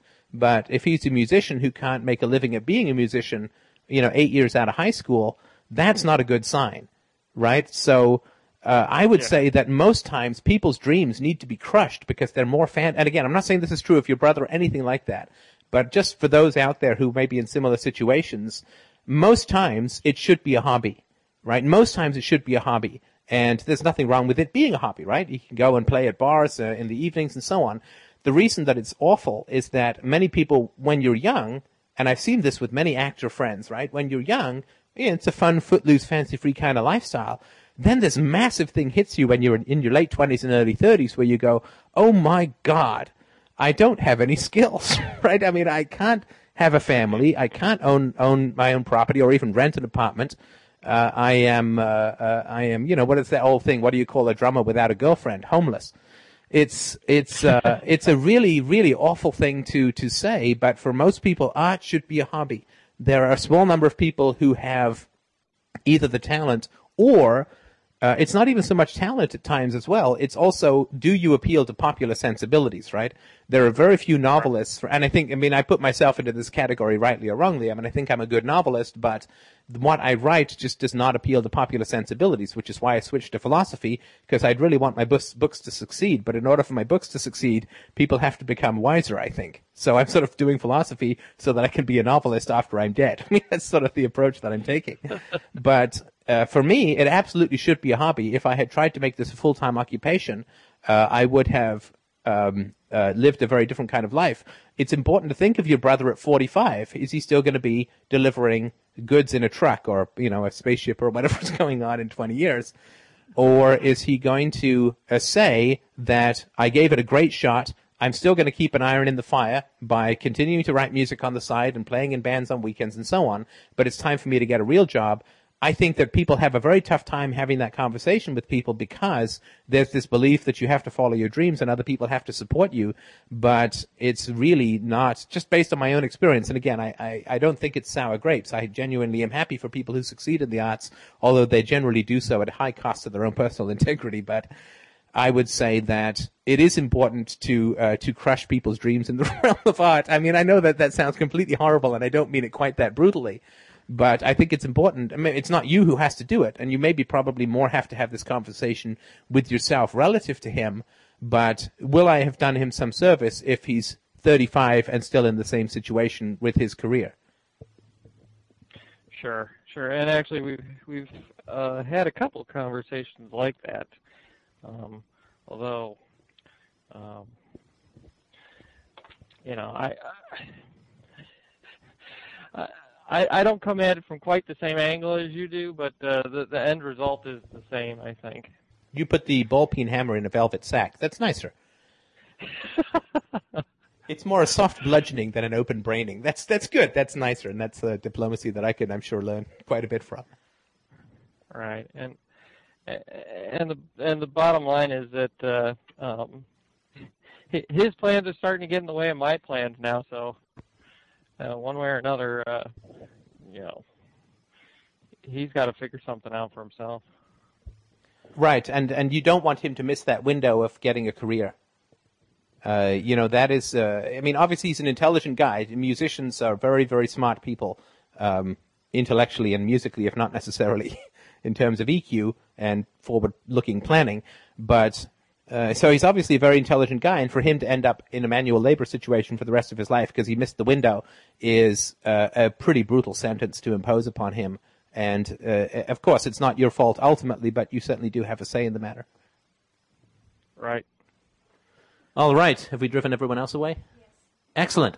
Excellent. All right. Well, we will. Um, if anybody else had any other questions, I would certainly be happy to answer them. Otherwise, we're actually, as I said, going out this New Year's Eve. We're going to go for to a dinner and a dance. Uh, I don't think there's an actual dance, but I'm sure the tabletop will be clear. And after one glass of champagne, that's usually my react- reaction. So, uh, thank you so much, everyone, for dropping by during this uh, New Year's Eve show, where we've had uh, wild spikes in attendance. That's fine. I'm sure people have to get their hair done uh, for New Year's Eve. Uh, I don't, but that's okay. So have yourself a wonderful year. Thank you everyone so much for participating in this wonderful conversation. I've learned an enormous amount this year um, from people who've uh, sort of uh, amazingly intelligent and wonderful people who've dropped by and others uh, to the Freedomain Radio boards who've sent me emails.